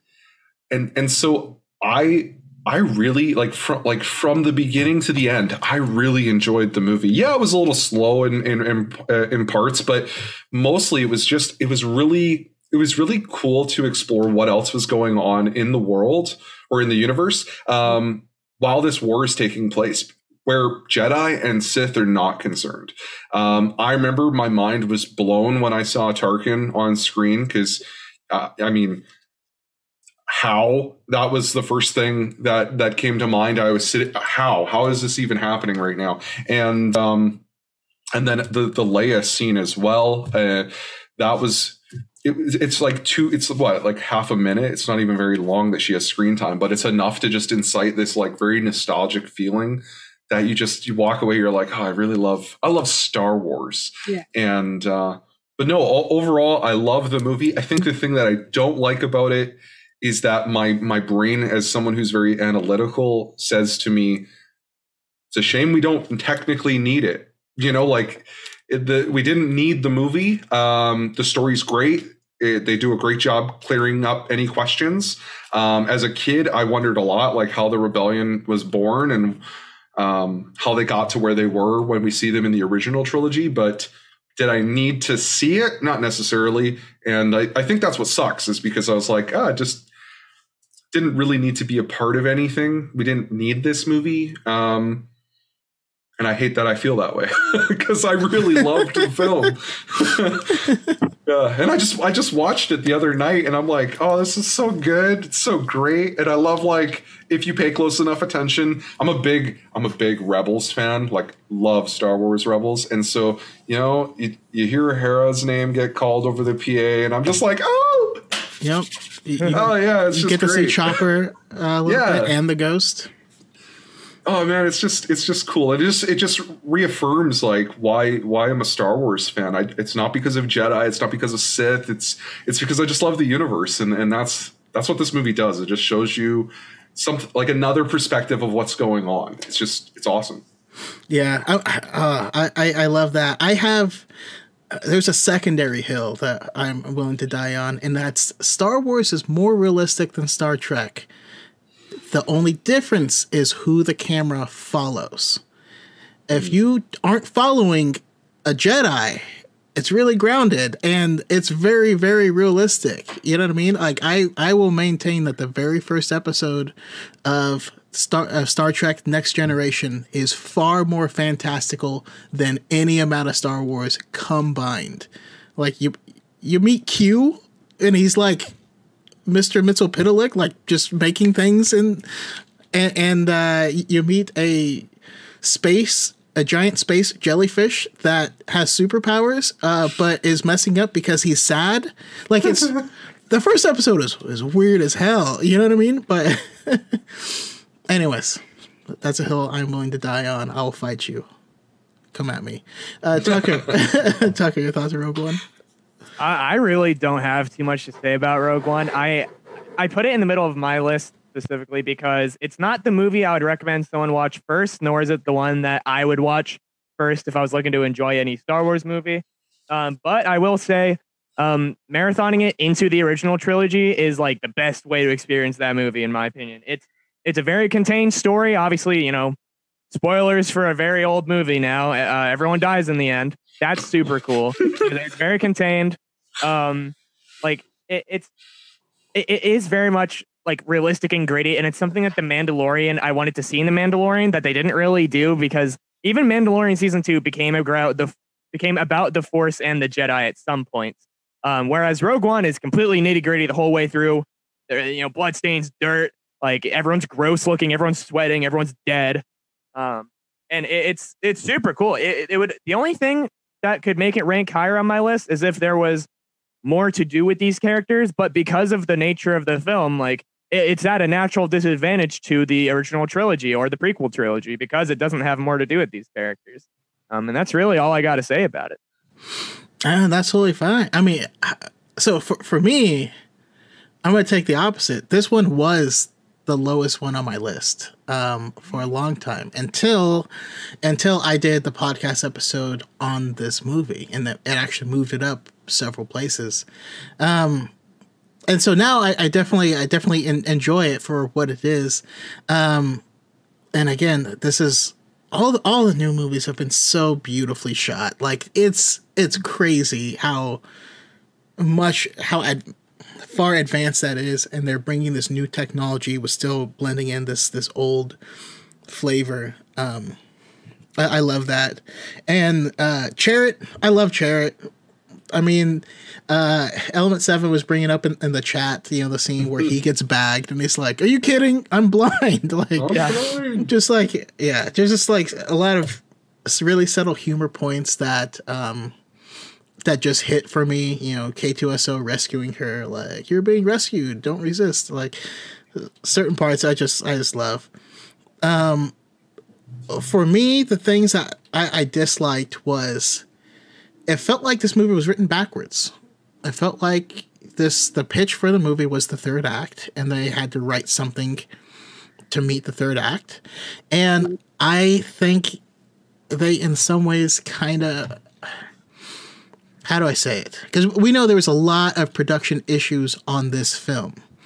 Um, and they had to change directors. uh, sorry, they didn't change directors on this film, but they there was just a lot of reshoots, um, like for a good pers- uh, portion of the film, and I feel like I know what that is. I think the whole film was something that was a deep lore story about kyber crystals, and the whole first act, like Jyn gets given a necklace and it's a kyber crystal. And then they go to this planet where they're harvesting kyber crystals. And when she meets Chirrut, you know, that he's sensing her kyber crystal and he says, Oh, the strongest stars have hearts of kyber and, and all and they keep they keep using that as this through line.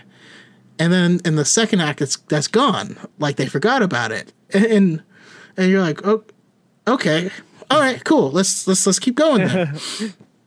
and then it becomes, you know, I, I put a flaw in the Death Star. And I was like, wait, wasn't it designed in episode three? Like I could have swore mm-hmm. in episode two we saw the the full design and we saw them building the superstructure in episode three. So like that part still messes with my mind. Uh, but it's okay. That's that's like my nitpicky brain because I have weird recall of very specific stuff. Um, but you know, if there's anything I, I would change, or the thing that I got to appreciate, um, because I had Sunflower Stardust, who's an amazing Jyn cosplayer, um, and Flodux on when we did this. And the thing I really took from our conversation was um, really that through line of, of hope. You know, Jyn was raised by this crazy guy who's this terrorist destroying stuff. Like, because of him, she had no hope. She knew things were bad. She knew they were going to get worse. And there was no reason to do anything about it because there's no hope. Uh, you meet Cassian, and like, he is meeting with a fellow rebel whose arm is hurt. And he's like, he can't climb out of here so he shoots him dead because that guy has no hope, right? Yeah. And, and we, we but we see that hope cr- like creep into both of their hearts and like they carry that forward through the rest of the movie. I didn't I didn't see that when I first saw the movie. Um, I couldn't catch that, and so now I fully appreciate it. Um, the Vader scene, I I go back and forth with because it's an amazing scene by itself it feels weird in the movie, like a like it's a section of imperial propaganda. Like they felt like they had to put in a lightsaber. Like that's kind of the way it felt. Like I love yeah. that scene, but like as you were saying, like it feels like they kind of felt like they had to because it's Star Wars. You know, like why? Like I feel like they thought like the fans would be like, well, if Darth Vader was in the movie before, why don't we see his lightsaber? Yeah, like you know, I feel like that's yeah, that's like kind of what you're saying. Continue. No, I, I agree fully, and they were right because for a lot of people, that's the first thing that they think of. Um, so that, I mean, they were they were right to do it. It still feels weird to me. Um, but everything else I, I do love. I, I did I did lo- like Tarkin in it. By the way, if you haven't read the canon book Tarkin, highly recommend it because I never cared about the character, but it's written so well, and he's a crazy badass. Like, yeah, you'd even. Oh man. Um. So yeah, I'm, I'm a huge fan of him now. I will say when Leia says hope, it's only when she mouths the word I don't feel they sync up right, and it gives me uncanny valley vibes. But that's just me. All right, number five, Phantom Menace. Um, and I go to. I forget, so I'm going to Tucker first. All right. uh, I, yeah, I've been just like with Attack of the Clones. I've been on both sides of the coin for this one. Um, I used to not like it. I mean, I growing up, it was the first Star Wars movie I ever watched. It's the first one I watched on repeat because I didn't own the other ones yet. Um, so growing up, this was the coolest thing ever to me because I didn't have anything else to go off of. Then as I got a little bit older, I was like, I don't really like it as much. It's kind of boring. I, I can kind of, I'd rather just watch Revenge of the Sith over and over because I'm in fourth grade and that's something I do. Um, but uh, now, um, when I first uh, saw Master and Apprentice in a bookstore um, last month in July, I was like, how come I never knew about this? Like I knew there was other Star Wars books, but how come I didn't know this one existed? That's so cool. I love the Phantom Menace. I picked it up and I read through the whole thing. And obviously, we're talking about the film itself, but I will say after having read Master and Apprentice, The Phantom Menace boosted up my ranking. Um, the whole relationship between Qui Gon and Obi Wan is really fascinating to me. I love it. I, I love. I, I, just first of all, I love Liam Neeson. That man is a god. Um, and seeing their relationship, it, it's very different to Obi Wan and Anakin, and like you know the Clone Wars, and it was very different to Luke and Ben. Um, it's very unique. Uh, and Qui Gon himself, like being such a deviant Jedi, the last of like some of the better Jedi's before they start, you know, being tricked by, you know, all this Clone Wars nonsense. Um, it, it really makes the Phantom Menace very watchable for me. But uh, some things that you can take away from the movie, or rather, points you can take away from the movie, um, lies in the fact that to a lot of people and to myself sometimes, depending on my mood, it can get pretty boring. Um, a lot of the movie just doesn't need to be there. Um, it, it, it kind of drags, and a lot of it, there's not a whole lot of reasons to care about it. There's reasons to care about some of the plot points later, like Anakin's mom, um, when you come back to it in Attack of the Clones. But in the Phantom Menace, there's a lot of wasted air, and there's a lot of wasted air on is this boy the chosen one? I don't know. We're gonna take him anyways. There's a lot of wasted air on midi chlorians, science, all that stuff that you didn't know about before. We're gonna introduce now, and you're gonna appreciate it later. But right now, you're not, because um, they didn't make it entertaining, in my opinion. That part wasn't that cool. Pod racing, while awesome, took a long time out of the movie. Um, there was also very little time spent on the whole Sith aspect because the Sith were reintroduced. Um, they were called the Sith. Um, they were you know, it was a new person. It was Darth Sidious. Back then, um, in the Phantom Menace, as far as I'm aware, people were starting to catch on to the idea that Palpatine might be also Darth Sidious, but back then they didn't really know for sure yet. Um, so you had a whole bunch of mystery about that, but they've had very few scenes. You had Sidious talking to Maul in like two scenes. You had Sidious talking to Nute Gunray in the very beginning. Um, and then later, as you go throughout the movie, you don't learn more about them. But what you do know is Darth Maul opens up his lightsaber and tries to slice Qui Gon, and after that, it's on sight. We need, you know, they just need to get rid of this guy. They don't learn a whole lot about him, um, and the whole like. Also, Brandon, can I swear? Are we allowed to swear on here? I know you did a bit, but uh, I try to keep it toned down, but it's not it's not bad. Okay, cool. Because the Jedi behind the scenes, they're having a real oh shit moment because they realize the Sith are back and they don't know who they're looking at. Um, but you don't really see that in the movie too much. You just see Mace Windu go, "Yeah, we got him." you know, he got wrecked.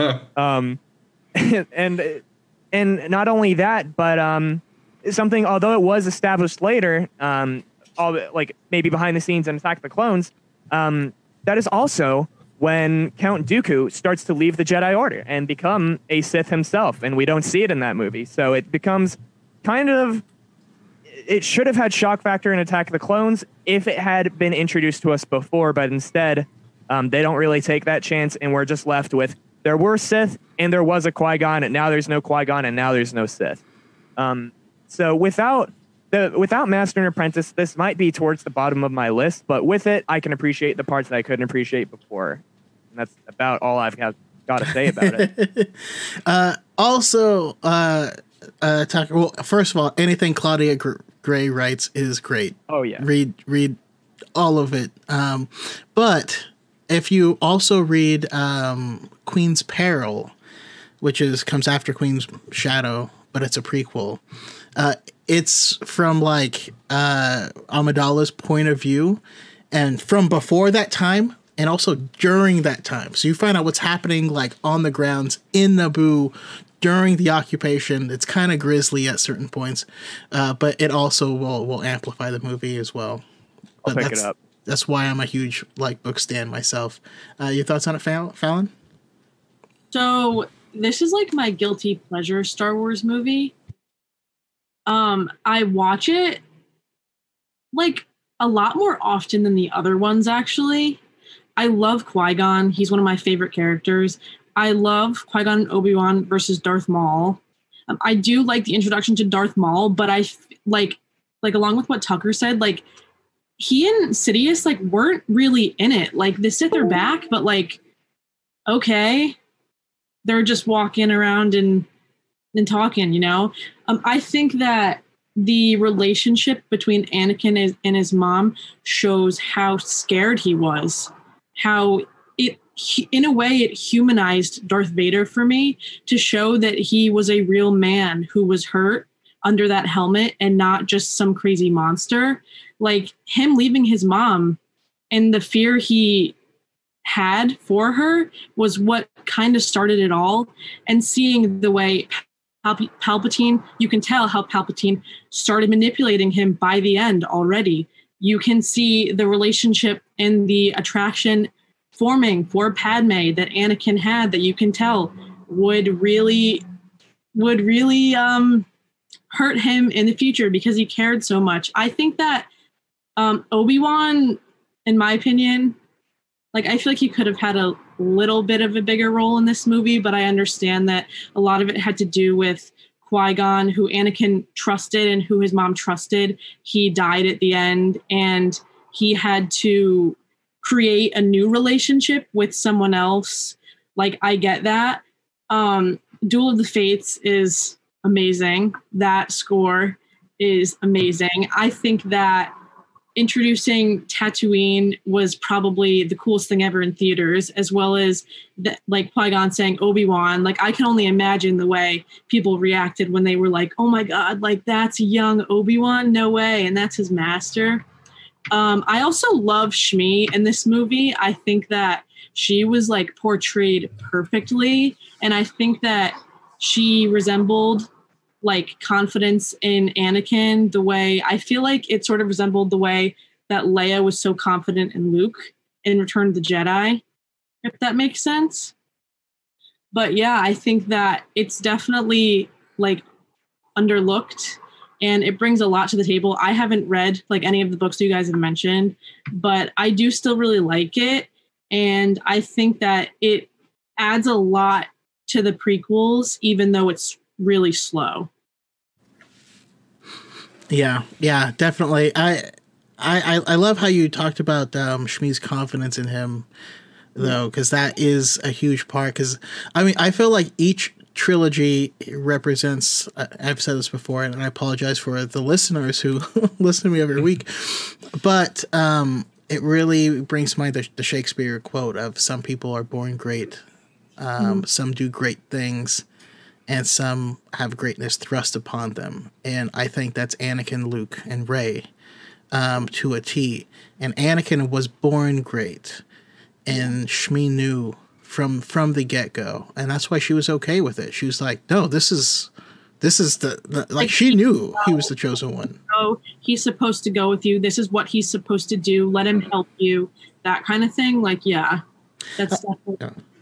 part like part that I really love about that movie. Yeah. Uh, your thoughts on it, uh, Geek Theory? Um, The Phantom Menace was the first uh, Star Wars movie that I'd ever saw in theaters, and so for me, it's lots of memories of like collectors Pepsi cans and Mountain Dew, and like my Jar Jar Binks T-shirt, where he's like going like this, you know, like um, back when you know Jar Jar was kind of cool for half a minute because I was a kid and nobody really cared.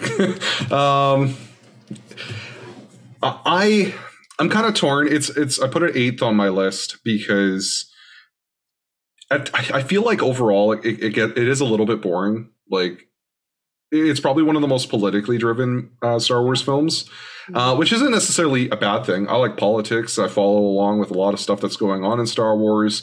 Um, there's politics in literally every single movie. It's just that it, it's it's. I remember as a kid, it was it was. I felt bored. Like I, I remember thinking that Darth Maul was way cooler when I was a kid, and then you watch the movie now, and you really don't get to know him. And so, if I was to really like just say how I feel, it's that all the cool stuff that's happening at this point in time in the universe isn't the stuff that we get to see on screen you know when when you think of the phantom menace yeah you think darth maul but you don't get a lot of him and you don't get much of his backstory if anything really. Um, you don't get any darth plagueis and yet that's what you really want because you know he's very present around this period. Um, we have seen that. yeah so like there's there's just all these all these little pieces. I, I think they did a really good job um, with with Anakin, I, I loved uh, like Fallon had said, I loved seeing him with his mother, and awesome. I thought Jake did such a good job. I mean, there was some there were some cringy lines, but that's the writing. Justice um, for Jake. No, justice for Jake. He deserved like uh like George Lucas is famous for only saying faster and more intense. No kidding. Now, if you're saying that to Liam Neeson, he'll know what to do with the character. If you say that to a child, to Jake Lloyd, what's yeah. he gonna do? Are you an angel? yeah, exactly. That's what he's gonna do. Damn it! I, I, I, I, I like his optimism still, like as a kid, and I feel like that's kind of a way, like that sort of reflects Luke's optimism. Yeah. Oh, absolutely. I, I think I agree. I feel bad for him, and that's why I say I feel like the writing. At the end of the day, it comes down to the writing, and because it's not just him. There's lots of cringy lines in there. Um, I I I feel bad because I was just gonna say with Jake, one of the things that like now as an adult that he he pulls me out of the movie only because of Jingle All the Way. Um, a Turbo Man doll. Uh, like it just yeah. that's all I hear when I see him on screen, and I feel bad. But either either Sinbad way, is a national treasure. Okay, he taught me that women be shopping. Um. I mean, he had a great sitcom. So, uh, but uh, but yeah, all all in all, I don't rank it very high. I, I enjoy Qui Gon and Obi Wan. I remember as a kid, I thought it was so cool to see Obi Wan mm-hmm. as like a really young adult, just and very like he was very adolescent in his own way. Yeah. You know, he's not this refined old Ben that I was familiar with, and so it was really cool to kind of watch that play out. And I even still like Jar Jar Binks.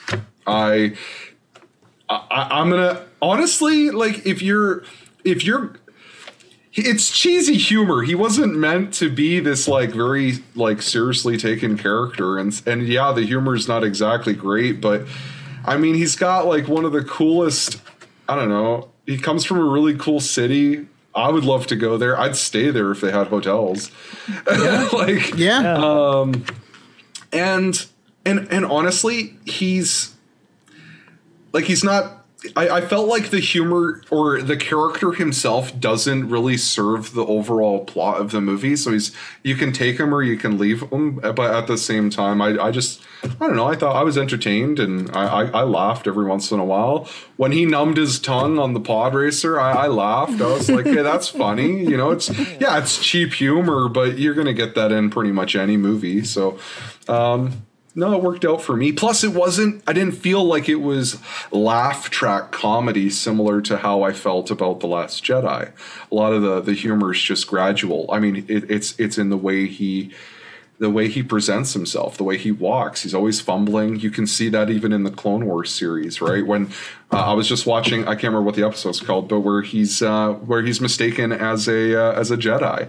Uh, that's one. Uh, Bombad Jedi. Yeah, I just laughed the whole way through that movie. I'm just like, yeah, that makes it makes sense though. You expect that from this character, and it works. So, um, yeah. I mean, About small. Oh, can I go? Like, yeah, can yeah, yeah. I remember, like, as a kid before Clone Wars and stuff, like when I was like really little, like four, like I remember thinking, I was like, Darth Maul's so cool. And then, like, they just got rid of him, you know? And, like, as a kid, I felt like they were just getting rid of Sith. Like, it was like one per movie. Like, like even as a kid, I was like, why is this necessary? Like, until Clone Wars. But I was like, they introduced this cool character and in the end just like why you know? You bring up a really good point, and I'm going to go as far as saying that live action Maul just doesn't do it for me, and, and it's only because of the way they write him. Clone wars i feel like though Yeah. Well, I, I feel like they just do him dirty. You don't really get to see much of him in the Phantom Menace. i feel like So you don't. looked so cool and the double bladed like everyone was like oh my god like Yeah. it's a double bladed lightsaber And then the only other time you get to see him is in Solo at the end. And Yeah. if you're not familiar with what's going on, it's really confusing and doesn't make sense and it feels out of place because you're not familiar with what's actually going on with that character because he's fleshed so well. Like they they do such a good job e- explaining this character, his backstory, what's going on with him, and just like how his mind works in everything animated. yeah And then I feel like they dropped the ball when it comes to anything live action with him because we really don't know him. Um, I remember Chaco, you said, you know, in, in Legends, he was just a throwaway character.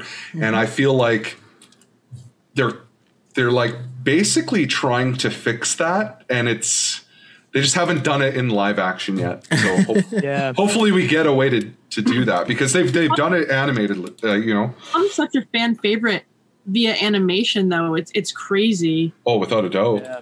yeah You I would add though, um, with Plagueis, um, like the book Plagueis, um, the the one thing with Maul, because of course they described his, you know, and this is legend. You know, anyone watching, it's a Legends book. Don't take this as fact.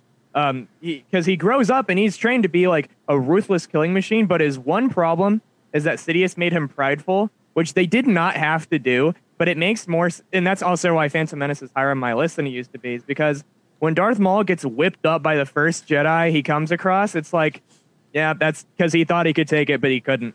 Um, but it, yeah, it does go to show like they could have done so much more in the movie. Like he he did get done dirty.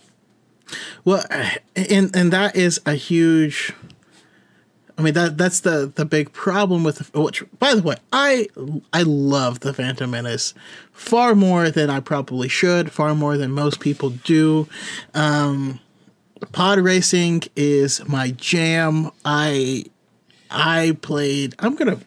You know what? I'm gonna replay that game on on stream. Um, pod racing. You know uh, because because I, I loved it so much, and like it's it's the only like I, I don't even know racing movies that will show all of the laps of the race.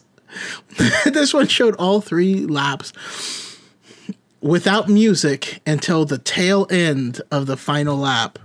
Uh, and that is some of the most hype crap I've ever seen. It reminds me of Initial D, which is one of my favorite all time animes.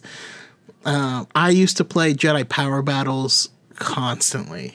That's people are like, how come? Why do you love Plo Koon so much? Because of Jedi Power Battles. Okay. um. So yeah, it's it's it's it's not fair because you know we had I had um, AJ on uh, Jedi Star Killer, um, and he's the first person to truly say it this way of like, yeah, that movie is weird because there is no clear protagonist and antagonist. I was like, damn it! Did you just ruin this movie for? it because it, introdu- it does introduce the good guy and the bad guy, but not as the good guy or as the the bad guy, which is which is weird. Um, I, I still love the movie. It's it's a weird story where you're just along this weird journey and this stuff is just happening to you and you're just like hanging in there. Uh, so I, I do I do enjoy it. I don't find it to be slow. Uh, and my, my buddy Isaac, who's somewhere in here but not able to chat, but he says that uh, it's it's more it's relaxing, not slow. So that that is kind of how I feel about about it. I love that last that last fight. It's it's one of the best in the whole franchise. But again, fights should serve the story, and there's no story between the fighters. They don't even. This guy just showed up once before, and they're like, "Oh no, uh, we He has a red lightsaber. Get him.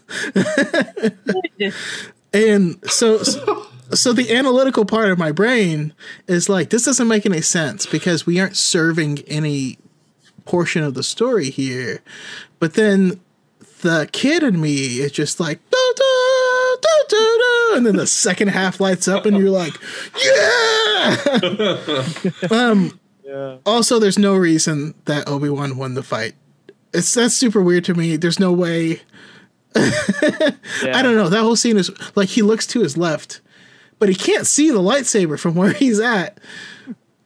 He just leaps up and And then Maul is just like standing there.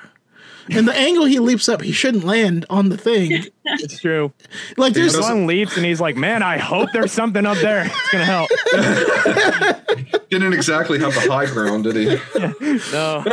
like, that being said, I love this movie. Also, Ahmed Best is an amazing actor because we like even if you hated Jar Jar, you hated Jar Jar.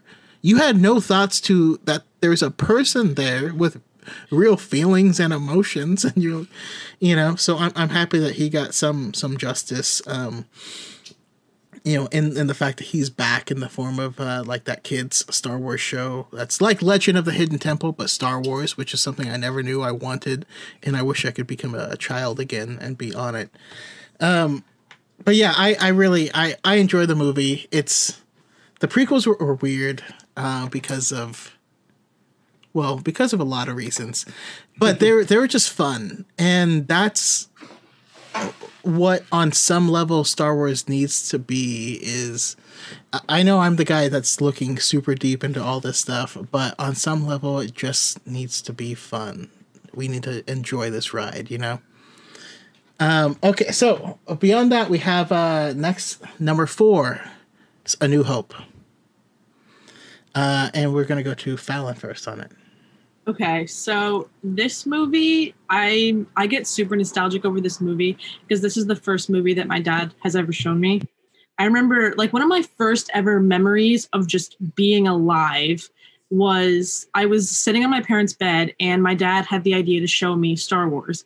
And he had put it on and the opening crawl came down and he had gone to the bathroom for like 2 minutes and I remember Darth Vader came in and I was so freaked out. I was like three. I was so scared. I was like, this guy looks so cool. And I immediately knew how much I loved it. So obviously, a lot of me putting A New Hope up so high has to do with nostalgia, but I it also introduces my favorite character in Luke Skywalker. His story makes me feel like you can come from anywhere and like be some something and someone important. I think that Leia in this story, I'm 19, she was 19 and carrie fisher like starting off the whole girl power thing and a woman being like such a huge part in the rebellion is like awesome for me to see like as a woman. Um i think that han is also an amazing character. Han's so funny in this movie and he's so clever the lightsaber fight is slow, but I understand that because of, you know, when it was made, the parts in the desert with 3PO and R2 are kind of long. Um, I definitely think that Rogue One adds a lot to this movie and like a lot to its depth as to how, you know, um, and I thought that Obi Wan's death was necessary. I don't know if other people think that, but I thought it was necessary. Um, and yeah, I think that Darth Vader was set up to be this like crazy evil guy and this super intimidating guy when he really, I don't think he had that much screen time in this movie. So yeah, that it was pretty crazy and like just like the way they destroyed Alderaan, I think was super cool for the time it was made. So I have a lot of positive things to say about this movie and not a lot of negatives. It's just not my favorite, but it's super, super close because I love this era. I love all the characters. All the original characters are like of my favorites. and, so. No, I, I I love it too because, uh, like you said about Vader, they introduce him like I love how each era of Star Wars introduces a very clear and simple. This is the good guy. This is the bad guy. The good guy's dressed in all white. The bad guy's dressed in all black. Done, right? And then as it continues, the, those waters start to get muddied and muddied and muddied, and that's kind of what makes it special. But yeah, I, I, like how you bring that up because in, in the first film, he is just the the bad guy, and you end up like finding out that there's a lot more to that that facade. Um, Geek Theory. When I was a kid, I mean, I loved this movie. Growing up on it, uh, I watched it. I don't know, back to back, like VCR. You know, you put it in, you watch it, you rewind it, you watch it, you rewind it, you watch it. I I I loved it a lot, but I think as I, have gotten older and we get more and more Star Wars, it it, it kind of moved lower on my list. Um, so right now it's, it's it sits about a nine, and I think that's only because every time I watch it, I fall asleep. I just can't help it. I like I go full dad mode. I put it on, and we get about halfway in, and I'm just on the couch. And I don't know if it's because it's just so familiar to me that I know what's happening, and I just like my brain shuts off. Um, because it's like there's nothing like incredibly exciting about the film, but I do think that it really how do I put this? Uh, I, I, will watch the whole the whole thing all the way through if I watch it Rogue One right before it. It just like I said earlier, I could watch it as one big super movie.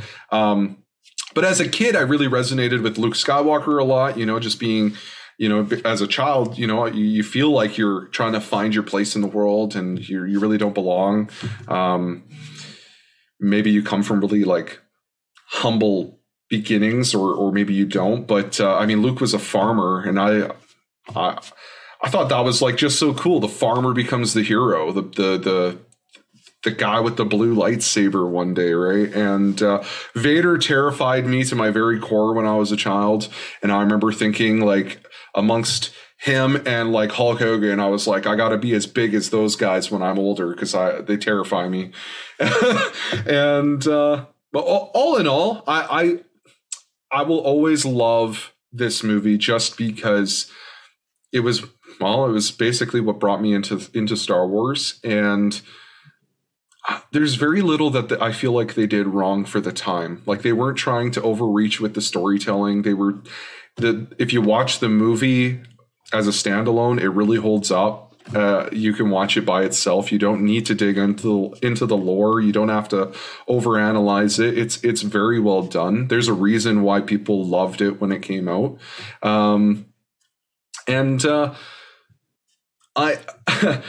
it yeah it wasn't until i was older that i started to really analyze it or compare it against other stuff uh, in, in the star wars uh, universe so nope great movie um, my kids have watched it lots of times. I've watched it lots, and uh, I I would say it's a little higher on my list, but I have some other ones. So yeah, and and uh, again, that's why I always like to point out, like, hey, these lists are what we like the most, right? Just because yeah. it's low doesn't mean that we don't like it. Just because it's not top three doesn't mean we hate it. Um, because I also have this kind of in the middle, and and that's strictly because this is baseline Star Wars. This is this is where this is the ruler that we use to measure what is and isn't Star Wars, and therefore that that's that's that's kind of where it is. But uh, Tucker, what, uh, your thoughts on it? Uh, I think A New Hope is uh, well, when I was little, like I didn't like it at all because yeah, like it, it, it it's long, it's it's it's boring at some parts. Um, but as I got older, I started to appreciate it more and more. I will say, um, before like recently, this wasn't in my top five. Um, until one day I had the idea to marathon the entire original trilogy. and then that's when it became my favorite trilogy. Once I could really place the whole story in a in a single like linear thing, like an open book, it was amazing. And I've loved A New Hope ever since. Um, because A New Hope is the ultimate space fantasy. It, some people call Star Wars sci-fi. I, I couldn't think they're more wrong. It's definitely a fantasy, and A New Hope is the ultimate one. It has you know the boy coming up from nothing. It's got you open up on the Tantive Four with these two robots talking to each other. You're like, okay, cool. There's robots, and then it's like there's these guys and there's clear bad guys coming in and rushing in and pew pew pew pew. Um, and it, it's it's great. And some stuff I really enjoy about A New Hope is um, you you get to see and that although Luke's arc isn't complete by this movie in any means, and it, it, nor should it be. Um, he starts out as a really whiny kid. You probably don't like him that much in the beginning for your first time. He just, you know, he's trying to waste time with his friends at Tosche Station. He has an annoying voice. Uh, he's wrong about like everything. Um, and then by the end, that kid is a bit more grown up. Like he's watched his only family members die, and he he's met with Ben, a guy who's he's totally mystified by, and he wants to learn from. He wants to learn about his dad. Oh my God, he was a Jedi Knight. Um, and then like Luke has to then watch that hope and that glimmer of the past that he doesn't know about. He has to watch it die in front of him in terms of mm-hmm. Ben being killed by Vader. Um, and then Luke has a totally appropriate reaction. No. Um, and then, you know, that kid's a bit more grown up. And then there's Han Solo. Um, he, he's this crazy cool dude. You don't know if he's a good guy, but they're going with him. Um, he's he's he kills a man in the beginning, and he doesn't want to save Leia until there's a financial compensation. Um, his so intro is really... him pointing to himself, going Han Solo. exactly. Yeah. um, like it's a really cool cast of characters, and Princess Leia is literally the like uh, the damsel in distress. But you go to they go to save her, and she's taking the whole thing like she's yeah, taking she the whole thing head on. Rescue. Exactly. Like she takes over the whole operation. It's the best. Um, the only thing that I don't like about the movie, um, and it and I get reminded this every time I watch it. Once they start going to the rebels and the Death Star and stuff, the only thing I don't like about it is although the movie only runs at I think two and a half hours, it feels like it's a five hour long movie. It feels long, and although I loved every second of it, man, some I want to pull out my phone and like wait until the cool part. Um, I don't know why it feels that way. Probably because you think the story is over when Ben dies and they leave the Death Star, but it's not because they still have to destroy the Death Star. Um, and I wouldn't have it any other way. I wouldn't change it. Um, it just does feel long. And other than that, it's uh, when you get to my final four rankings, I will say actually, my the final four here is exactly as I had written them. Um, it really is just a mashup of like what minor details can you take away the like from the most from each movie because they could all be my favorite. Um, especially with the New Hope. It's just that it's the only movie that I feel like is too long. yeah, it's one of those where like uh, it can change. Its its ranking can change on a daily basis, which is which yeah. is totally cool. Um, I will say, thank goodness that that George Lucas didn't do this by himself. George Lucas didn't do any of the original trilogy by himself, because if he did, we wouldn't have Star Wars. He there was going to be forty minutes of the droids wandering around in the desert. That's what he wanted. 40 minutes. He was so bad at ideas. um, yeah. So, uh, so if you thought it was long in the movie, yeah, yeah, yeah. Uh, but no, that, that being said, yeah, it's, this is this solid movie. This is, this is Star Wars. This is where it comes from. This is the baseline. And so when, when people ask, you know, why do I have it ranked so low? It's like, no, it's not. It's not as bad. Like this is what set up the world. You know what I mean? It's like, uh, it's it's like the quote. You know, if I see further, it's only because I'm standing on the shoulder of giants.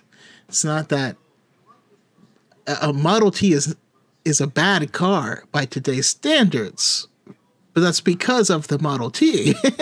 We've been able to grow, and that's that's how I feel about this this movie.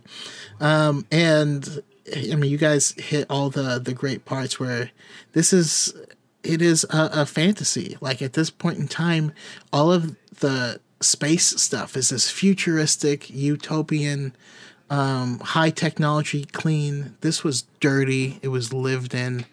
Um, there was uh, hives of, of scum and villainy, and he it was just different. It was just different all around, and it was a, a wonderful thing.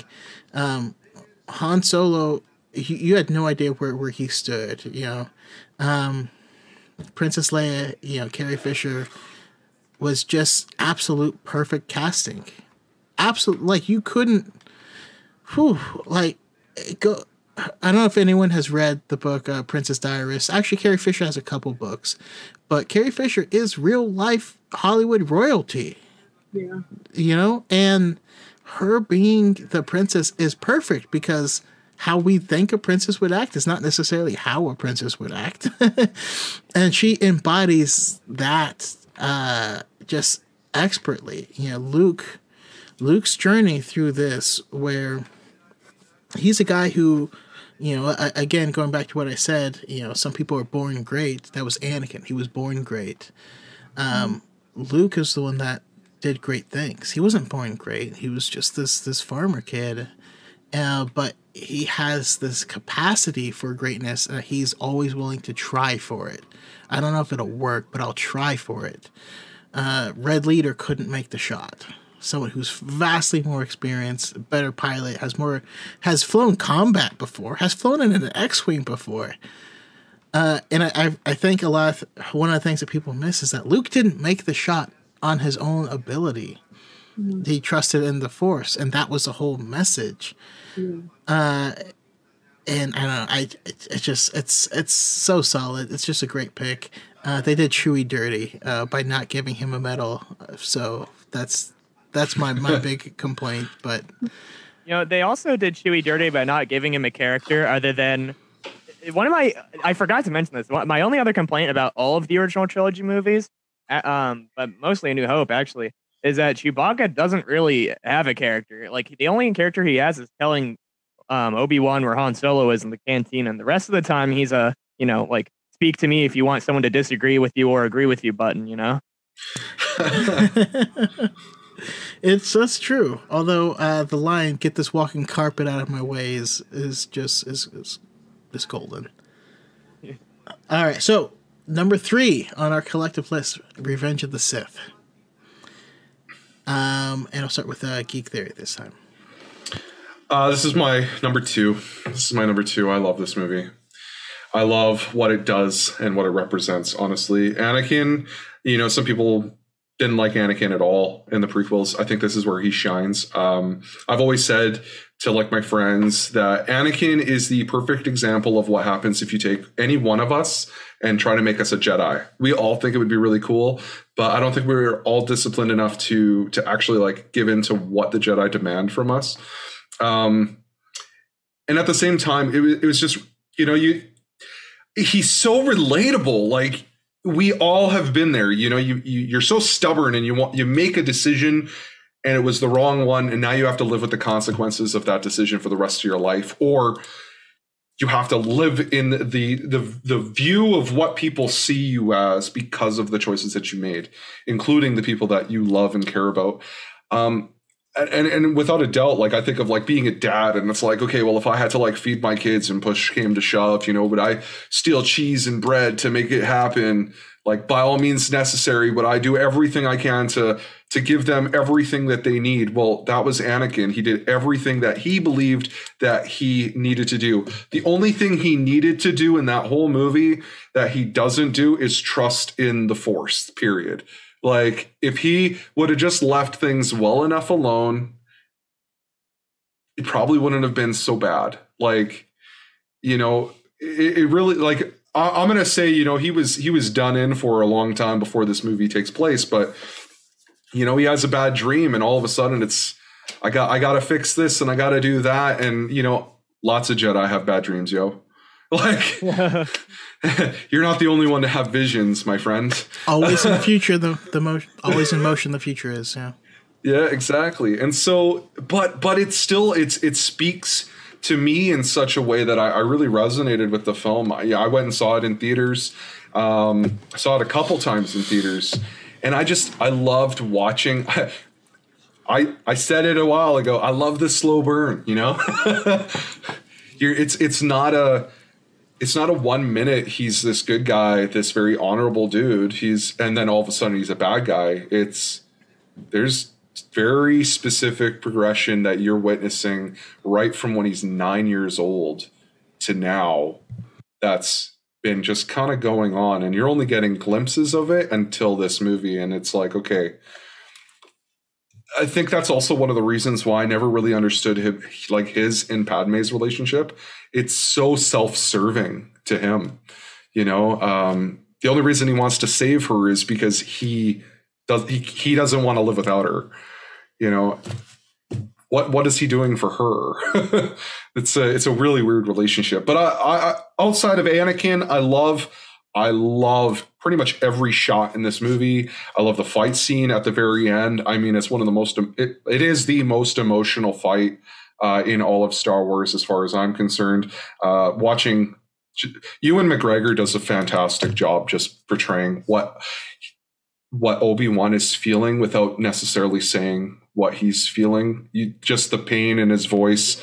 I mean, we've all lost somebody that we we deeply care about, but to stand right in front, like to have them stand right in front of you and watch them just become something that you you just can't you just don't want to see happen and it's uh, it's just so good it's a great movie um, plus it, it sets us up for for the rest of the series, right? So if you're an original trilogy fan, it sets you up for what you're going to see come those films. And uh, I think one of the things that I love about Anakin specifically in this movie is that Darth Vader's this monster dude when you watch the OT. Like you're like, okay, he's a big bad monster. I would not want to be locked in a hallway with him. Period. Um, Anakin in this movie really humanizes him, so you can kind of see like everything he's doing. Uh, the moment that uh, that Mace Windu dies, you can and he he kneels before Palpatine and he he dubs him Darth Vader. You can see in in in, in his eyes like what did I do? I, I'm in so deep now and I can't turn back. So I have to I just have to do this. Otherwise he's gonna kill me right now. Like that's what's gonna happen here. And um, I really like that they explore further in it or further into it with the comics, but no, great movie. Love Anakin in this movie. Love Obi Wan in this movie. Uh, I wish I wish we would have had a little bit more than uh, Padme dying of sadness because Pad, Padme is like my favorite uh, female character. She's one of my favorite characters in in the entire franchise. I wish we would have had a little bit more of her in the OT, but I, I understand that's all in the writing. But uh, yeah, great movie. I love it very much. Yeah. Sorry. so here, uh, and your thoughts on it, uh, Tucker? Um, I mean, gosh, there there is so much good to say about Revenge of the Sith. For a very, very long time, until very recently, it was my number one uncontested. Um, the only reason it's not number one is just because I enjoy uh, whatever my favorite my number one is more. Um, I won't spoil it because I already said that it matches. Um, but uh, anyways, um, Revenge of the Sith is I, I want to say it's the Anakin movie, but in truth, it's everybody's movie. Maybe not Kit Fisto. Um, he gets sliced pretty fast. Um, but God, there's so much good. I love the beginning. It's so full of action. Anakin's a fully realized Jedi Knight. He's extremely like cocky, but he backs it up. Um, but we get to see him make like he, you know you see Obi Wan's trust and his confidence in Anakin. You see Anakin make a mistake um, in killing Count Dooku, and that sets the tone for the rest. Because although it wasn't very a very costly mistake, he regretted it immediately afterward. He knew what he was doing is wrong, but exactly like Geek Theory said, like Anakin was doomed from the beginning. Um, and we get to see like from Phantom Menace and Attack of the Clones, we've noticed how the Jedi are structured. Um, and we get to see that start to topple in on itself. Because although um, like although Palpatine was the main force for driving Anakin to the dark side, um, in you know, in his manipulation and everything, it's also the Jedi teachings completely failing. Um, and the in the one moment when Anakin gets to choose to, you know, either defend Palpatine or deface, defend Mace Windu, the one moment where he really gets to choose, make his own decision, he does what the Jedi would have wanted him to do in the past, and he wants Palpatine to have a fair trial. But when Mace Windu in that moment finally realizes their mistakes, where he needs to just kill Palpatine right now, um, they can't like do this, you know, trial of law and everything that they've been doing in the past. Like when Mace Windu finally realizes his mistake, Anakin finally goes back to what he was meant to be doing according to the council. And I think that is one of the most beautiful parts of the movie, um, because it that is the part where if there was any going back, it didn't exist after that moment. Um, and Obi Wan goes through so much in this movie. Um, Anakin, obviously, like he's a brother to him. He loves Anakin, and he has to watch him and slice him up um, by his own hand. There's the, there's nothing I could say bad about this movie, and it makes me consider maybe I should have put it at number one. Um, just the only thing is that I just enjoy my number one a little bit more. But God, there's so much to say about Revenge of the Sith. I love it. There's truly, it- it's a true spectacle of Star Wars for me. Yeah, a- absolutely, and I, I love how um, uh, Core Gamer Skills, you know, talks about. Um, or I'm sorry, this is a Star Wars scholar talks about how Ian McDermott, Dermott and uh, Ewan Gray, McGregor absolutely aced their performances. I will add a little caveat uh, that Ian McDermott could have done a little bit better while fighting because some of his uh, like his Help that some parts of it are CGI. Like if you'll pause it, like his like face is so much clearer than like the rest of his body. It is Yeah. pretty awkward. it, th- yeah, there's there's some some awesome parts to it. But yeah, your thoughts on uh, on the movie, Fallon? So, pretty much, you guys pretty much said everything that I've been thinking. Like, this movie, it's my second favorite, but like, there's so much good and little, if not, if any bad to me. This was my favorite movie growing up until recently. So, like, this is my childhood.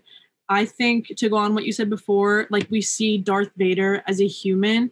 I feel like we see this movie through everyone's eyes, through everyone's perspective. So, like, we're experiencing Anakin being manipulated by Palpatine in this movie with him. We're experiencing Anakin's fall through Obi Wan, which makes Obi Wan telling Luke about Anakin in A New Hope a lot more emotional. Uh, I think that Anakin becoming Darth Vader and after he pledges himself to Sidious in that scene, I think that there are so many cool parallels between that and Luke's Mandalorian scene. I think it shows how similar they were. This movie shows how blinded by emotions Anakin was and how that was his downfall. And you can tell in the beginning, like I said before, in the first movie, we saw how afraid he was to lose his mom. Then he got angry, and all it all led up to him becoming Darth Vader. And then he was terrified to lose Padme, and it was the same thing again. He was angry at Mace Windu. He was angry at the Council. He just had so many emotions that he never stopped to really think, "Hey, maybe I can fix this in a different way." But I feel like there really wasn't like I feel like he felt that there wasn't anyone he could have gone to for help because his marriage with Padme wasn't legal, you know. So who was supposed to help him other than Palpatine, who he viewed as a father figure at that point? He says to Obi-Wan, "I can't betray him. I don't want to spy on him. He's like my father. He's mentored me, and you're expecting me to betray him?" So I just think that the whole thing building up between him and Palpatine and just seeing the way he was manipulated and then seeing the way Palpatine took Anakin in after Dooku, you see that again in Return of the Jedi when he's like, I don't want you anymore, Darth Vader. Like, I want Luke. Like, it's just so ironic how Palpatine just plays like puppet master with these people and anakin is too naive and uh, cocky to realize what he's actually getting himself into Yeah, a- a- absolutely. Like, so this this is a movie that, oddly enough, makes me really like Kylo Ren because it's a similar journey, but the it's it's taking the the left turn instead of the right turn at the end. It's the uh oh well the Emperor I can overthrow him. You know, it's that scene, but like what what would happen on the other side. Um, but I I also love it because like man, Anakin started out so pure and so like he he's a slave and he's willing to not only put his pod that he spent his hard time, spare time, and money into building. Um, yeah, he's willing to toss to get to lose that ship to risk his life and to give them all of the winnings. And we see him slowly get more and more selfish. And also, I invite you guys to rewatch the movie, but look at his conversations with Padme as bookends to his slow descent. And it's yeah, it's it's crazy because his descent is not rapid at all in this film. Not to mention, if you read the Nat the Matthew Stover novelization, it's incredible and it makes this movie like ten times better. Highly recommend. It's one of the best books I've ever read. Hard stop.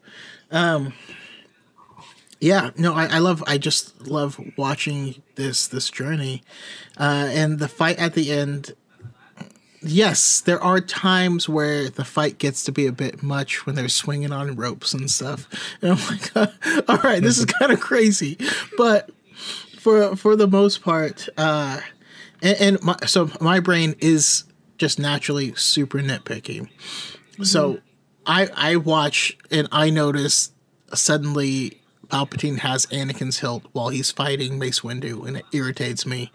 Um, or there's like weird. What? I've never noticed that. Oh yeah, at the beginning. Yeah, at the beginning of the fight between Palpatine and Mace Windu, he's holding Anakin's lightsaber hilt, but it has the red blade. Whoops. And I'm always I'm like, huh, that's huh. super weird. But again, that's just like I, I notice all of this stuff. It's not relevant to the movie, so it doesn't matter. Like I, I don't know if that day in costume they just grabbed lightsabers and just went for it, or or maybe that wasn't maybe that wasn't intended to be the take that they would use. Um, but then they ended up deciding to use it. I don't know. there's a lot of possibilities, but yeah, all, all in all, this one is a fantastic movie. Um, there's not much much more to say than that. It is my number four, and not because I don't love it, but I, I just I just love other things more. exactly.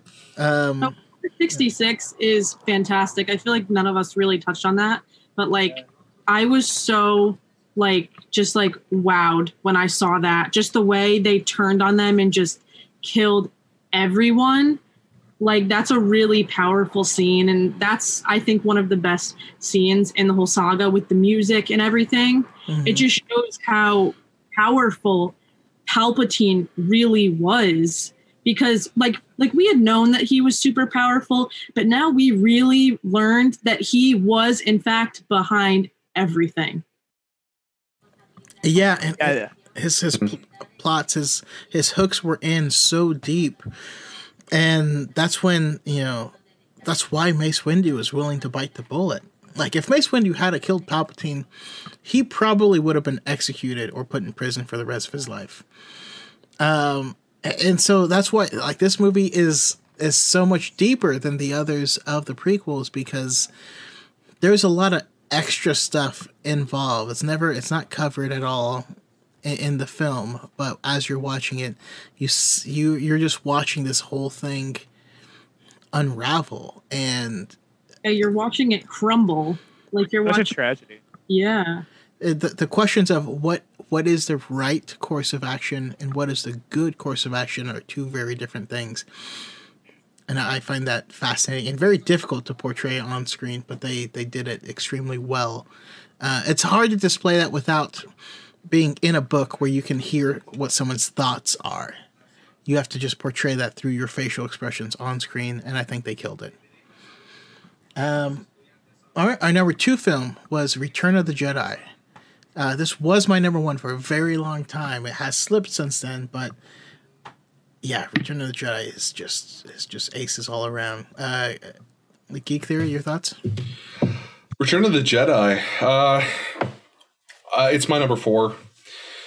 It, it, used to be in my top three when I was a kid growing up. Um, but yeah, this is this is where we get to see you know mature Luke Skywalker. Uh, it really refined, or at least what he believes is really refined. I, sometimes I, I chuckle a little bit because he he like takes himself very seriously, the way he carries himself and, and speaks, and I'm just like, I don't know, I don't know if I buy it yet. You know, when he goes when he confronts Jabba, you're like, and he, just like, I don't know, I don't know. Um, you were just screaming in the last movie at the end, like. but uh, but it's really cool because we get a different Luke Skywalker in every single one of those films, and so it's really cool to see him kind of flourish based off of his training. Uh, you can see that he trusts in the Force a lot more. Um, I love the Sarlacc pit, like that's such, like such a cool scene when you get Boba Fett, you get Han Solo. Um, everybody's got their their part in in that fight, and I think it's really cool. Um, and I love I loved the ending as a as a kid. Uh, you know, watching watching Darth Vader. You know, he takes off his his helmet after saving his son, and you know, I just want to like he wants to look at his kid before he dies, and uh, without the knowledge of the prequels or anything that comes after, you just it's it's kind of like a really touching moment as a kid. You know, um, I just I loved it. I loved I enjoyed the Ewoks when I was a kid. My my mom liked them. I don't really care for them too much now. I could live without them. It's not a big deal. Um, but uh, overall, the whole film is just. I, would say it's one of the smoothest from start to finish to watch all the way through. It's it's fun. It, I don't feel like there's really a slow pace to it at all. It's it's action scene after action. It's it's a lot of fun, um, and and yeah, Darth Vader and uh, yeah, Darth Vader Luke and uh, and the Emperor at the end is one of the coolest uh, finishes to any of the Star Wars films that, that we've ever seen. So, the fantastic, fantastic movie. Yeah, uh, Core Gamer Skills in the chat mentions how like it is um, the end of the hero's journey. Like it's the the return with the elixir for both Luke and Anakin in the same film, which is uh, very unique. It's not something you see on, on a regular basis. Um, also, okay, so this is something I, I, I do maintain is that um, the Ewoks have this burden of what you needed to portray the Ewoks. So to me, the, when I watch it, like if you watch it as like a filmmaker, yes, these are little people in costumes, but a bear that size is strong as hell. Way stronger than like an, a, a human would be. And if that bear could use a spear and set traps, you are screwed. Imagine going in the woods and a bear that's way stronger than you is has enough sentience and opposable thumbs. Like you, it's it's game over. yeah. You know what I mean? That's why that's why the Ewoks get a pass from me. But uh, your thoughts on it, Tucker? Um, yeah, I mean, Return of the Jedi used to be my least favorite of the original trilogy because actually because of the Ewoks, I felt that it dragged a little bit. I felt that it took the pace out of the movie. Um, but they don't they just don't bother me anymore, simply. Um, but the reason why this is my second favorite is probably just because I'm a Luke simp. Um, because I adore Luke's arc from A New Hope to Return of the Jedi. Um, in A New Hope, he doesn't even use a lightsaber against anybody, and he he watches people die. And Empire Strikes Back, he decides to finally try and do something about it, although he fails again. Um, but he tries so hard. Um, and then we we know in Return of the Jedi, I don't remember if they say it or if I just know it because I've seen the movie, but we know that he's been gone for a while. He went back to train on Dagobah. He promised that he would at the end of Empire. Um, and he comes back with a new hairdo. He he's force gripping Gamorreans um, like it's no big deal. He's got no Chanel boots. Out. Exactly. He's got the Chanel boots. And he comes out and he talks different too. And he's like, Greetings, exalted ones. Ah, blah, blah, blah, blah, blah. And he the coolest thing in the entire world. He exudes confidence and power. Um, and for that alone, going from like someone who again wants to waste time at Tosche Station with his friends on Tatooine, um, who wants to go to the Imperial Academy to a fully realized Jedi Knight, like this is what a Jedi Knight was and is and should be. It, it's obvious power, confidence. He tells Jabba like, "This is your last chance, Jabba." He says it like twice, actually, I think, or we will have to kill you, um, or like, or you will die, or something like that. And it, it is amazing. And I do feel like every other character in this movie, Lando, Leia, Han Solo, Chewbacca, well, if Chewbacca had a character, um, all of them are just this beautiful rainbow of storytelling. It, it gets it gets me. It's so hard. I love this movie.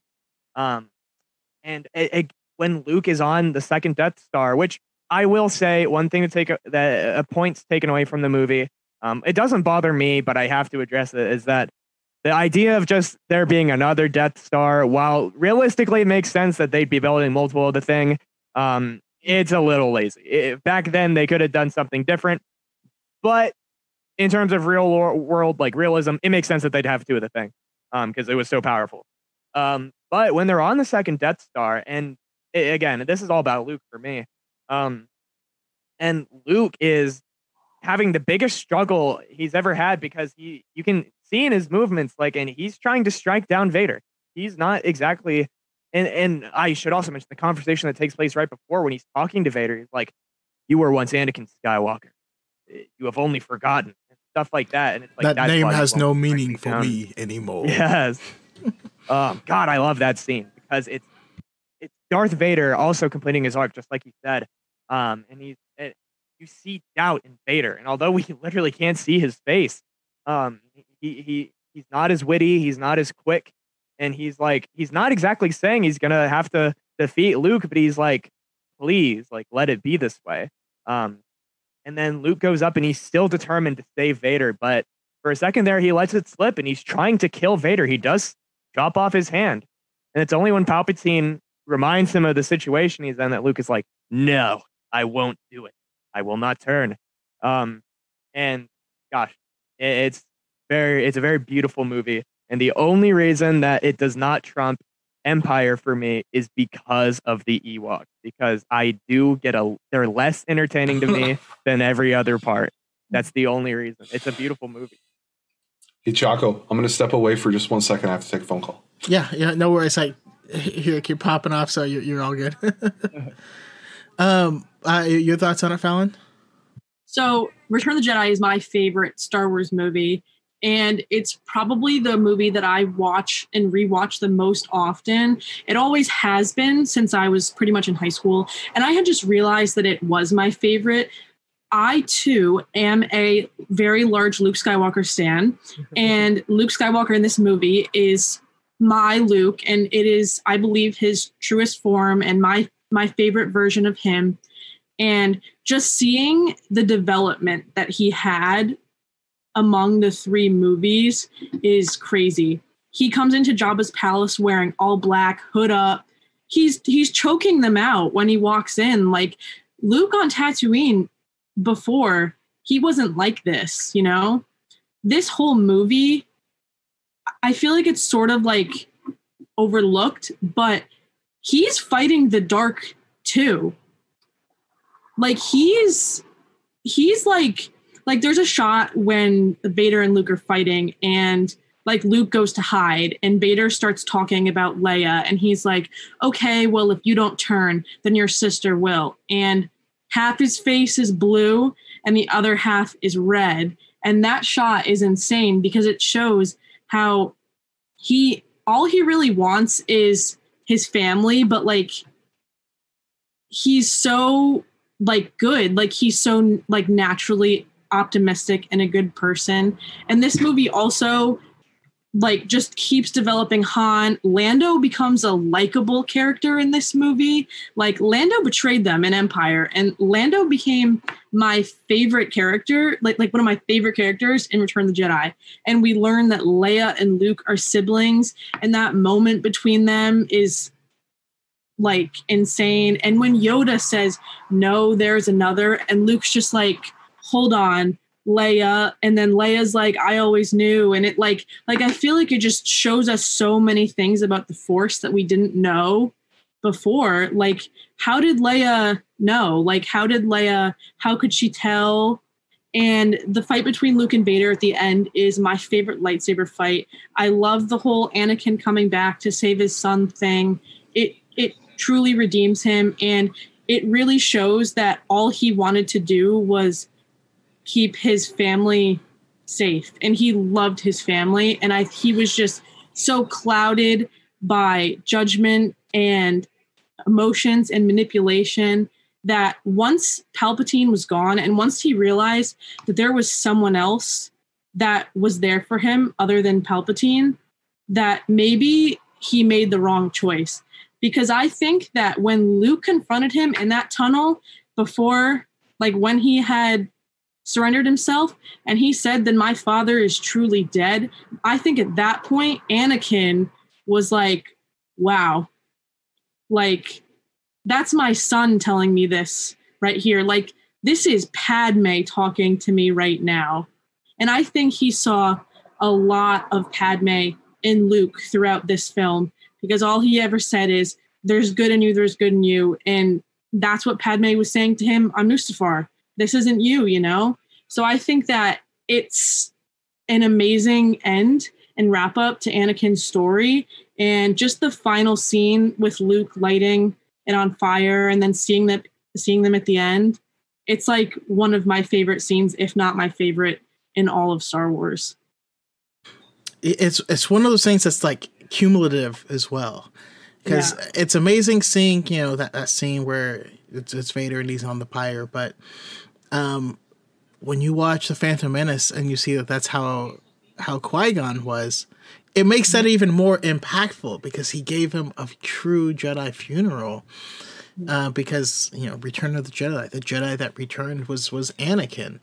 Um, God, there's there's so much I, I love about this movie. Like you guys were just really, just just nailing it.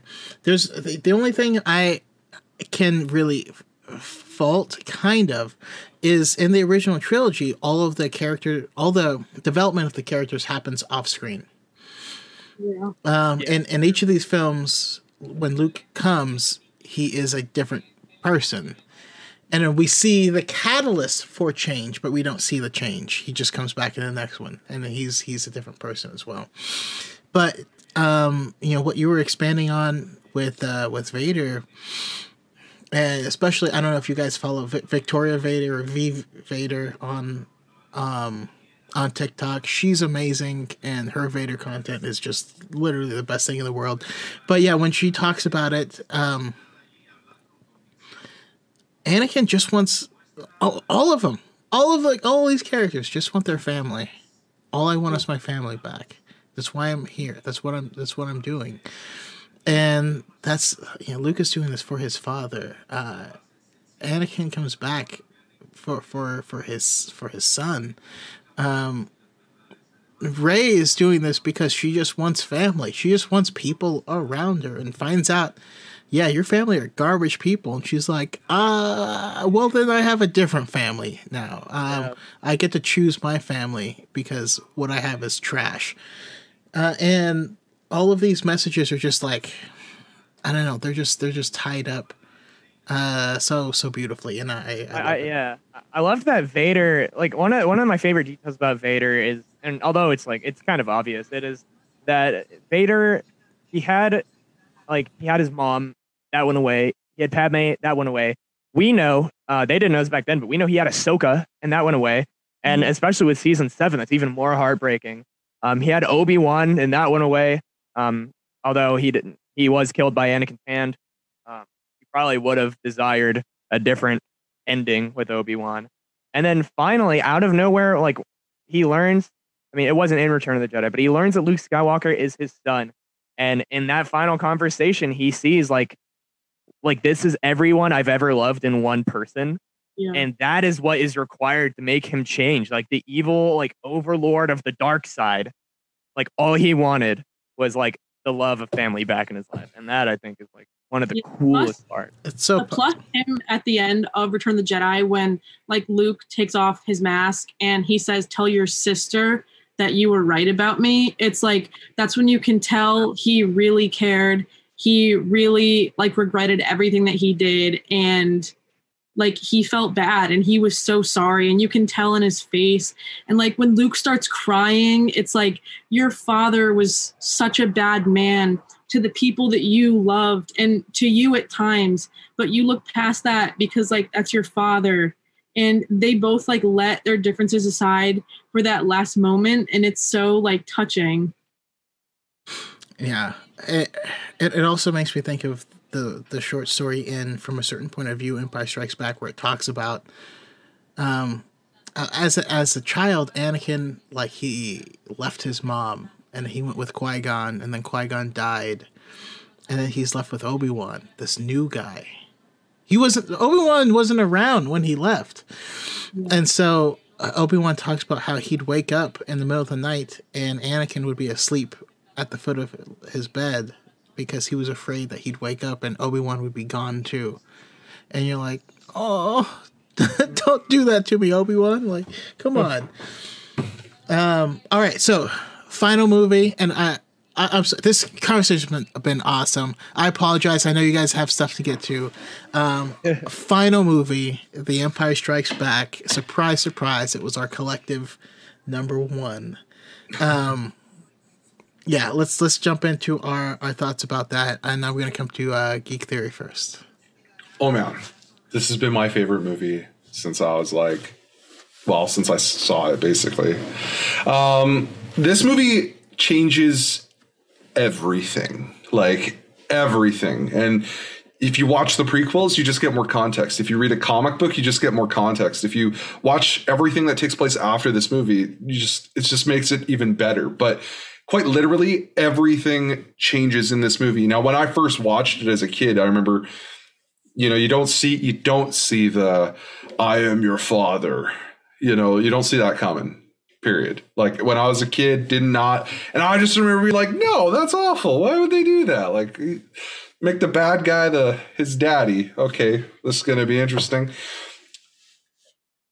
But it's knowing what i know now in the prequels it gives so much like further depth to the character of darth vader because in my mind, when I watch Return of the Jedi, you see Ana- like you see Anakin kind of come back right at the very end, and that's really the only like pull to the light that you really get from Vader until I started like watching like I re-examined Empire. Of course he wants his son to be with him. Anakin is driven on emotions and all sorts of relationships throughout his entire life.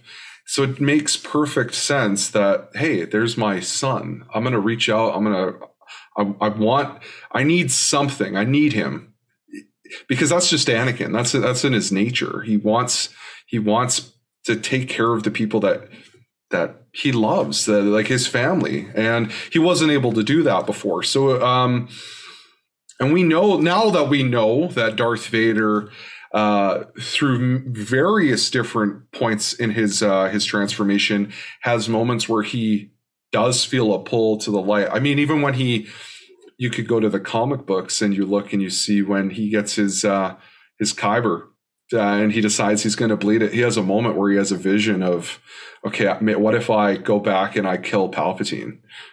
Yeah. And then he just gets rage, angry, and and bleeds it anyways, right? So you you get all these really cool things in an empire. That's where you you really I don't know. I saw Darth Vader in a completely different light with all that context because you can see that he's already being pulled to the light by asking his son to be by his side so they could basically take over and kill uh, the emperor. Um, it might not be the perfect light side story, but in his eyes, that's what that's what it is, right? The rest of the film, though, is just nonstop awesome to me. You know, I go back to the very beginning when we're on Hoth. Hoth is epic. I wanted to be in one of those, like, I wanted to be a part of that scene when I was a kid. I would reenact it out in the snow with my friends. We had so much fun. And, uh, and then you get, um, what you call it? Uh, the the the Han Solo and and Leia scenes in the little like the hallways tunnel, and stuff. Yeah. you know, it's just it's just cute and and I, I just loved Leia's character, and in a lot of ways, she's just like her mother, you know. And it, I felt like in Empire, you really get to see that they do a really good job of of kind of carrying over those two characters, even though those movies are completely like they were written in completely different times, right? So there was no thought of Padme while they're while Carrie Fisher is acting out uh, a Leia. So it was it was really great. Um, you know we get we get the end scene obviously everyone talks about you know luke losing his hand but we also get to see just how powerful leia and luke's connection is um, through the force and that wasn't something I, I really expected at all and i always thought it was really cool because it, they they further examine that as you get into the sequels and uh, all in all this movie is I think it will always be my favorite. It just stands out as like it's it stood the test of time as a great Star Wars film, a great fantasy film. Um, the acting is is great. I love I love every scene with Yoda because he's not he's not the Yoda we're used to in the prequels. We get this quirky little, you know, frog dude, and I I, I don't know Dagobah is like home to me because mm-hmm. it, it, it's like it's like that slice of it's like that slice of cheesecake that you just you know you just want you just want it. It's so good. It's i, I don't know.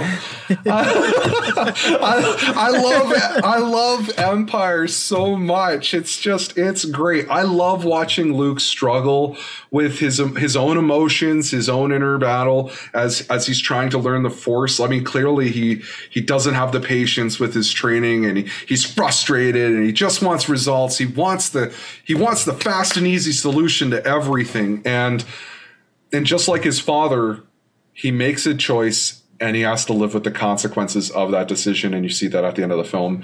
And and it's you know we we say it all the time. Star Wars mirrors itself, and I th- that's not a bad thing. That's not a bad thing at all. This they did such an amazing job telling the story of of not only Anakin in these movies, but also you focus on Luke and Han and and Leia, and it's I don't know, it's just it's just good. As you can see, I'm just like I love that movie so much. yeah, no, I like, like there's I can't think of things that I don't like about it because it was just it was just good. I mean, it's the movie that helped bring us the song "Seagulls" for crying out loud. So, I, yeah, I, I, yeah, yeah, I, I told, I, God, I, I love I love Empire so much. Until last week, it was it was my number one pick, and like there's so many like little nuggets that go into it. And I'm always curious about when I one of my first questions is how people got into Star Wars because I'm curious on these different views because that this was my introduction to Yoda as this super weird little like crazy swamp frog dude, and I still laugh hysterically every time I see him like you know, trying to eat his food. It's like, ah, how do you get so big eating food of this kind? And like, I still laugh hysterically at that whole part. I never saw him like seeing him in the prequels where he's like calm and collected like he actually is was jarring to me and i'm curious how it's like to people who started out with this other vision of him uh, but yeah uh, tucker your thoughts uh, empire is it's it, it's truly I said A New Hope is the ultimate fantasy movie. Empire is truly the ultimate fantasy sequel, and it just outdoes A New Hope in every single way. You, the movie starts. We're on a new planet. Luke is clearly older. He he's talking a bit more sophisticated. He's doing his own thing. He's going out to find this probe droid or whatever it was. I don't remember if that was an actual asteroid at that point. Um, I don't know why I'm forgetting that, but um, you know, and then he he uh we see him use a lightsaber for the first time and he he force pulls it to him. Um he is the guy with the lightsaber now. Before he had a lightsaber but he didn't use it but ben did. And now he's the one. He has taken that position so we can only go higher than that from this point. Um and obviously we've got han solo. He's just some smuggler and although he did come back to help with the death star he's trying to get out of it now. He still has that price on his head from jabba. Um and he's trying to leave but he's not trying to leave without a goodbye kiss and that is like one of the most like the coolest things. Like he's just a cool dude. Yeah. Um, and Leia, of course, you know, um, you know, I, I will say, looking back, you know, he Han, Han Solo is not a exactly a good person. I will say he he's definitely trying to pressure Leia into giving him a kiss when she clearly clearly is not interested. But she gets there. She gets interested. Maybe she was at that point. I'm not to say for sure. I'm not Leia. Um, and then Luke goes to Dagobah and of course, we meet the little ketamine frog himself, Yoda. Um, and Yoda is my second favorite character, and everybody thinks I'm talking about the prequels Yoda, but I'm not. My favorite Yoda is Empire Yoda because man, is he fun, and he's like the most unexpected wise person. And Luke has to learn from this guy. And again, like he's clearly not ready, but he wants to be ready. He is he is trying. And Yoda knows all the answers, but he doesn't really believe in Luke. Um, he tests them by being a weird, crazy monkey frog in the beginning, and he's like poking R2 um, to test Luke's patience and stuff. And in the end, he's seen like you see him as the most wise person. Like um, he talks to Obi Wan like they're very old friends, like he was there the whole time. Um, and there's nothing about that I will stop enjoying. And then Luke, Han, Chewbacca, and Lando are all like such an enjoyable set of characters together. And although uh, the first couple times I watched Empire, I didn't like Lando because again, like, hey, you betrayed the people I enjoy watching. Um, you know, Lando, he's also just a guy trying to make his way. He's trying to run up on the next scam, but he's a good guy. Um, he he tells him he was like, Han, I didn't mean to. Like, they got here before you. Um, and also him calling him Han is like the funniest thing. Like, it's such every every character is just so full of character. It's true. Like like I said with Return of the Jedi, it's a rainbow of storytelling. Um, and Bespin is beautiful. Uh, everyone being there, and then all of a sudden Darth Vader is there. It's terrifying. It's truly terrifying. They really hit the nail right on the head with the aura and the mood. Um, and then Luke is like, I have to go. Like, I have to go save him. And he doesn't trust the wisdom of Ben and Yoda. But then, like, who knows what would have happened if he didn't go? But he really, like, it shows he wasn't ready. Although he's come so far, there's still more to be achieved. And it's very clear. And it shows Luke that, like, you never should have tried to mess with Vader because Vader was really, you can see Vader using one hand to fight him most of the time. He was playing with him, it, it was child's play. Um, and yeah, the Luke and Vader scene he wants him to join him. He wants Luke to join him, and then and then Luke jumps off, and Vader's like, uh, "What the freak? I didn't think you could exit that way." Um, His reaction was just like, he's like, just "Are you kidding me?" like, he looks at the camera like he's on The Office. yeah, Um, he, he was the mic drop. Like yeah, gosh, no, it's I will never not enjoy a good sit through of Empire. There, there's, it's the coolest. It's just, it's the the epitome of a cool movie, and When it's you- really the best. When you mention Yoda knowing so much when he meets him on Dagobah, you know, I get I get asked all the time, like, don't you think it's crazy that he didn't mention like Ezra or Kanan or Ahsoka or any of these things? And I'm like, well, obviously, you know, we can't go back and change that. But what good would it like? What good Yeah, comes from Why that? would he? Why? How does that? How does that serve Luke in any way? Like Luke's there to specifically be trained for himself, um, and and Yoda's even reluctant to do that. You know, he doesn't. He doesn't want to. He's already done this with another Skywalker. You know, Yeah, and and when when you let's be real, when Luke shows up, he he portrays a lot of very similar red flag traits that Anakin had when when Yoda was very dismissive of I don't know if we should be doing this. So of course he's reluctant. Why would he be like, yeah, there's other people out here you should go and hang out with and you know what they're going to solve all your problems. No, this wasn't this was not like an Ezra or an Ahsoka thing to fix. This was Ahsoka had her chance to try to pull him back to the light. She failed you know, and we don't know what's happening with Ezra. so, you know, it, it, made perfect sense to me that why would he? he? He just keep that stuff to himself, and and rightfully so. Yeah, I, absolutely. And, and also, while you're talking, Tig, I, I, I can't help but think about how um, how the plan to rescue Han in Return of the Jedi was a terrible plan. Like, it, there's so many random bits and contingencies, but to me, that's the point. Again, in in, in A New Hope, he doesn't destroy the Death Star with his own ability, with his own power. He it's the Force. In Empire, he doesn't trust in the force. He tries to do it on his own power. And what does he get? He gets nothing. The only time he got saved was using the force. And so when he walks in in Return of the Jedi, he has no idea what he's doing, but he's trusting the guidance of the force. And that's why they were successful in the end with, again, an awful plan. It's just a horrible. Oh, Uh, we're, we're just all gonna get caught, and we're gonna all be executed. It's gonna Exactly. be great. Trust gonna me. be Send my droids in first. I'm gonna make sure they get captured too. Uh, but but uh, Fallon, your, your thoughts? by Strikes Back. you guys pretty much like hit everything.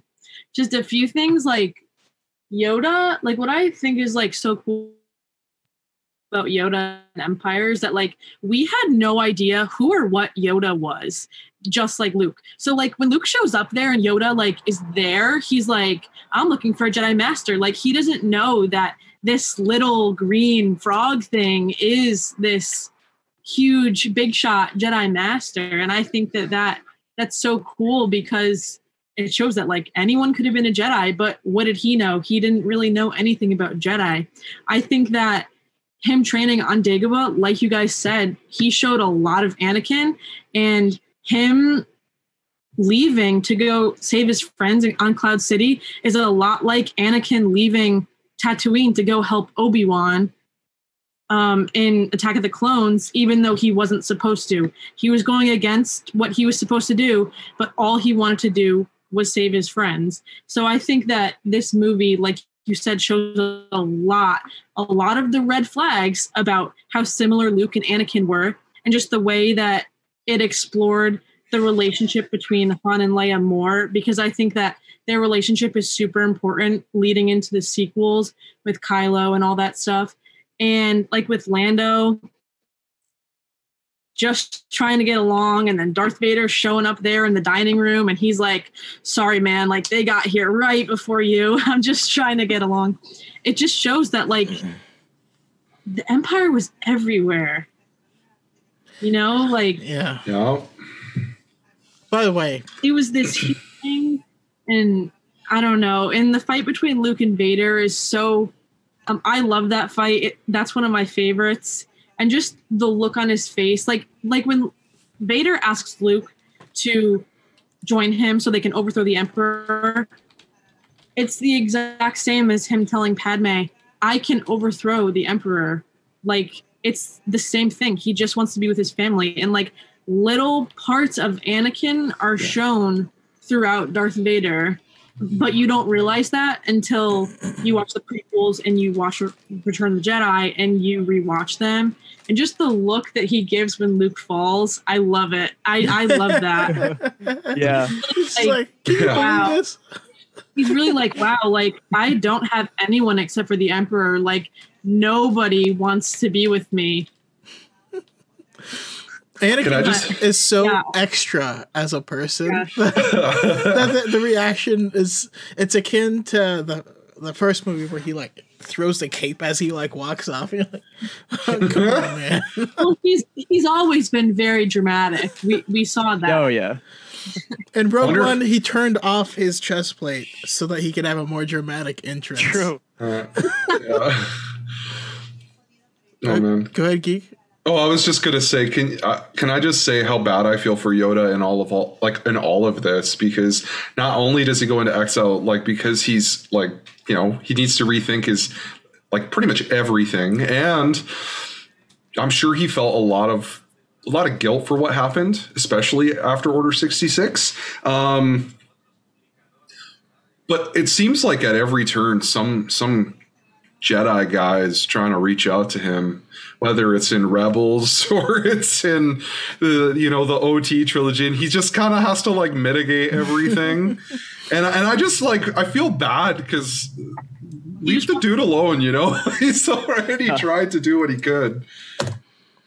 So, but yeah, I, I I love back to what you guys were saying the theatrics. I was just thinking about. uh I was just thinking about when he comes down on that Tie Fighter in Rebels. Oh yeah. And, and he, he clearly has to use the force to get his cape to do its little.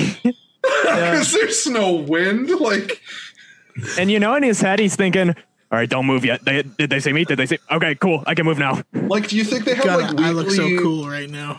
Yeah, yeah. Do you think? Do you think they had like a monthly or like a, a quarterly budget meeting for all of his theatrics? like, Padme would be chilling. I would be digging this so much. No, I, I, I, I, I, I, mean, one. I think one of the greatest scenes in all cinema is in Empire Strikes Back when the door opens and it's Vader there, and like, first of all, that's not how you want to meet a girl's parents, and uh, and because of what you were saying, Fallon, you, I, am now going to make the TikTok when with the prompt. You know, what's what are two scenes that have the same energy? I want to use that, and also in in in the first Spider-Man movie where he opens the door and it's and uh it, the girl's dad is the bad guy and you're like yeah. oh this is bad news. It's very very very similar. Um, not to mention with the theatrics as well Han Solo immediately tries to shoot Vader. Boom Yep. His hand. He could have just. He could probably have dodged it or something, but he had to make sure he got it with his hand. yeah. yeah. yeah. To, sure to show off. Yeah. So extra. um. And then Boba Fett walks right in, and and that's the scene where I I'm still trying to figure out who shot him in the dick. I, I gotta know. Um, yeah. But Hoping for Hondo. um yeah, uh, man, I, I love this movie so much because it's the exact inverse of what you would expect. Like the big bad guys win. The bad guys win in this yeah. movie. A, the bad guys win. B, the the big battle scene is right in the beginning of the film. Mm-hmm. Um, and his fight with Vader gets smaller and smaller and smaller and more self-contained and more personal. And then the hero tries to kill himself. You know, he doesn't know what's down there. He's just like, it's true. He's uh, like, that down. He's like, whatever's down there is way better than what I'm looking at. he gets basically caught by a coat hanger. My dad just cut off my hand, so I'm gonna jump to my death. it's I don't know, it's it's the it's the um uh, so basically he's he's as extra as his father and he doesn't know it. Yeah, that's the same as when Luke is like, like blah blah blah, and Yoda's like, oh, he just dies. like he'd rather pass away than keep listening to Luke. that that scene is that you have made me very desperate. uh, so I yeah I just I just love this film uh, through through and through. It's funny is I I would watch this on a daily basis when I was little, and I can't anymore because it's too important. Like so this movie to me is a is a nice steak dinner, and you can't just have that every night. You, you know, like there's certain movies. Solo to me is is a hamburger, right? You you have a hamburger, you turn on the TV, you're just like chilling, whatever. This is a steak dinner. You you picked to cut of meat yourself. You cooked it with love, and you got to sit there and you got to enjoy it. And so now it's one of my least watched because because you can't just watch it for me at I least. Agree with that. Yeah. Yeah. yeah. But awesome. Thank you guys so much for sticking with me. I know this has been a, a longer one. I, I, was like, I wasn't quite sure how long this would take because this is uh, uh, different than what my most of my podcasts are. But I want to go around and um, so let's let's hit this all on on on this last round. I, I want to know if you guys um, three things, right? any closing thoughts, where we can find you, and we've been talking about our favorite Star Wars projects. If you can greenlight any Star Wars project, what are you gonna greenlight? And uh, so we'll go around and we'll we'll end it on that one. And I'm I'm gonna start with uh, with Tucker first. Um, closing thoughts. I'm definitely gonna try to find a day for me to watch every single movie that I want to watch all in a row because I, I, I I haven't watched a Star Wars movie in a minute because I've been pretty busy on other stuff, including like college and stuff. But now I really want to make time for it again. Um, and then I'm sorry, what what else did you ask for? No, no, it's it's uh where can we find you and all your stuff? Um, and potential Star Wars schools or classes coming back. Uh, and if you could greenlight your own Star Wars project, what would it be? Right. Um, yeah. Um, well, first of all, if I could greenlight a Star Wars project, I I don't know because honestly, it would have been Acolyte. But now that Acolyte exists, I would probably greenlight something to do with um, a, a, greater conflict between a larger number of Jedi and Sith, but with a lot more Sith. Because I'm a very big sucker for Jedi and Sith, just the Force, lightsabers, everything. Um, but yeah, uh, you guys, uh, anyone watching, you guys can find me at um, at Tick Music on TikTok, and the first I is a one because I'm a nerd. Um, also, the exact same username on Twitch and YouTube. I stream uh, most days per week. Um, and also, um, stay tuned soon because I'm. If you ever heard of that one video I did where I did the Star Wars history class, yeah, it number two is coming soon. So. Alrighty, and uh, how about you, Fallon? So, wrapping up some of my thoughts from this discussion, I realized that I like The Last Jedi a lot more than I give myself credit for. Like, I had a lot of really good things to say about The Last Jedi that, like, I hadn't really thought about. And I'm definitely going to go watch it and, like, really appreciate it more because I was, like, really not a fan of it a year ago now even. And so it just shows the character development.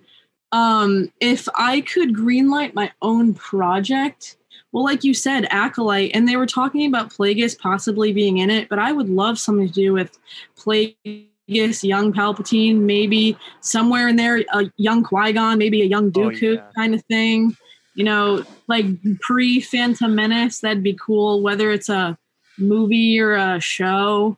I think that's definitely what I would want to see. And where you could find me, I pretty much only post Star Wars content as of right now on TikTok, but my username is AnakinThot and the O is a zero. Awesome. Uh, no, I've I've always loved your your content, Fallon, and I've been I've been waiting to have you on here. There's there's a lot of awesome creators. I apologize it's taken so No, long, it's but, but I love you. and thank you for having me. And uh, how about you, Geek Theory? Uh, closing thoughts. You guys have given me so much stuff to like think about as far as a lot of these movies go. I've been like keeping notes of like what Tuck liked, what Fallon had to say. Like I just wanted to like. So I'm gonna I'm gonna have to do exactly what Tuck said and, and sit down and actually watch. I'm gonna have to rewatch a lot of these just to kind of see how everybody's perspectives kind of flow into these films. Um, it was really cool to see just how like what what people liked versus what people didn't like because that's always going to vary uh, regardless of what franchise you're talking about or what movie you're talking about. So that's really cool. Um, as if i had to greenlight a project i'm i'm honestly i'm torn between two. So the first one i'd i'm a big old republic guy i love the old republic and um, so I would love to see whether it's a standalone movie or a trilogy. I would love to see something about Darth Bane and the Rule of Two, and I think it would be really neat to explore the Sith uh, in a way we've never really seen before. I'm hoping that we get some of that with Acolyte, but I would love to go back further and really kind of establish that. And then uh, the one that I'm really hoping for the most, but I don't think it's ever going to happen, and it makes me sad, is now that Disney owns Fox, I want the prequels and sequels Family Guy Star Wars so freaking bad. you don't even know. like, come on, Seth MacFarlane, make it happen. Let's go. That's fun. um, I but need yeah. more Orville. But yeah, you guys, you can find me uh, at Geek Theory on TikTok. I'm pretty much, you know, I make a lot of Star Wars content, talk about movie rankings and uh, lots of helpful tips for Star Wars: The Old Republic because I play that a lot. Um, and usually, I just, I mean, I, I sometimes I talk about other stuff, but mostly it's Star Wars. I'm not, uh, I'm not streaming or anything as of yet, but be on the lookout if uh, if that does happen. and I'll probably let you guys know on on TikTok. I mean, you, you may be streaming soon because um, I plan to play SWTOR with you, and I just moved a couple characters over to uh, to Starforge. So Oh, right, right. that's a whole, but that's that's a whole separate topic. We'll, we'll go into that right now. I'm gonna have to follow your tips because my, my the only character I play on these days sucks, and I don't know why. yeah.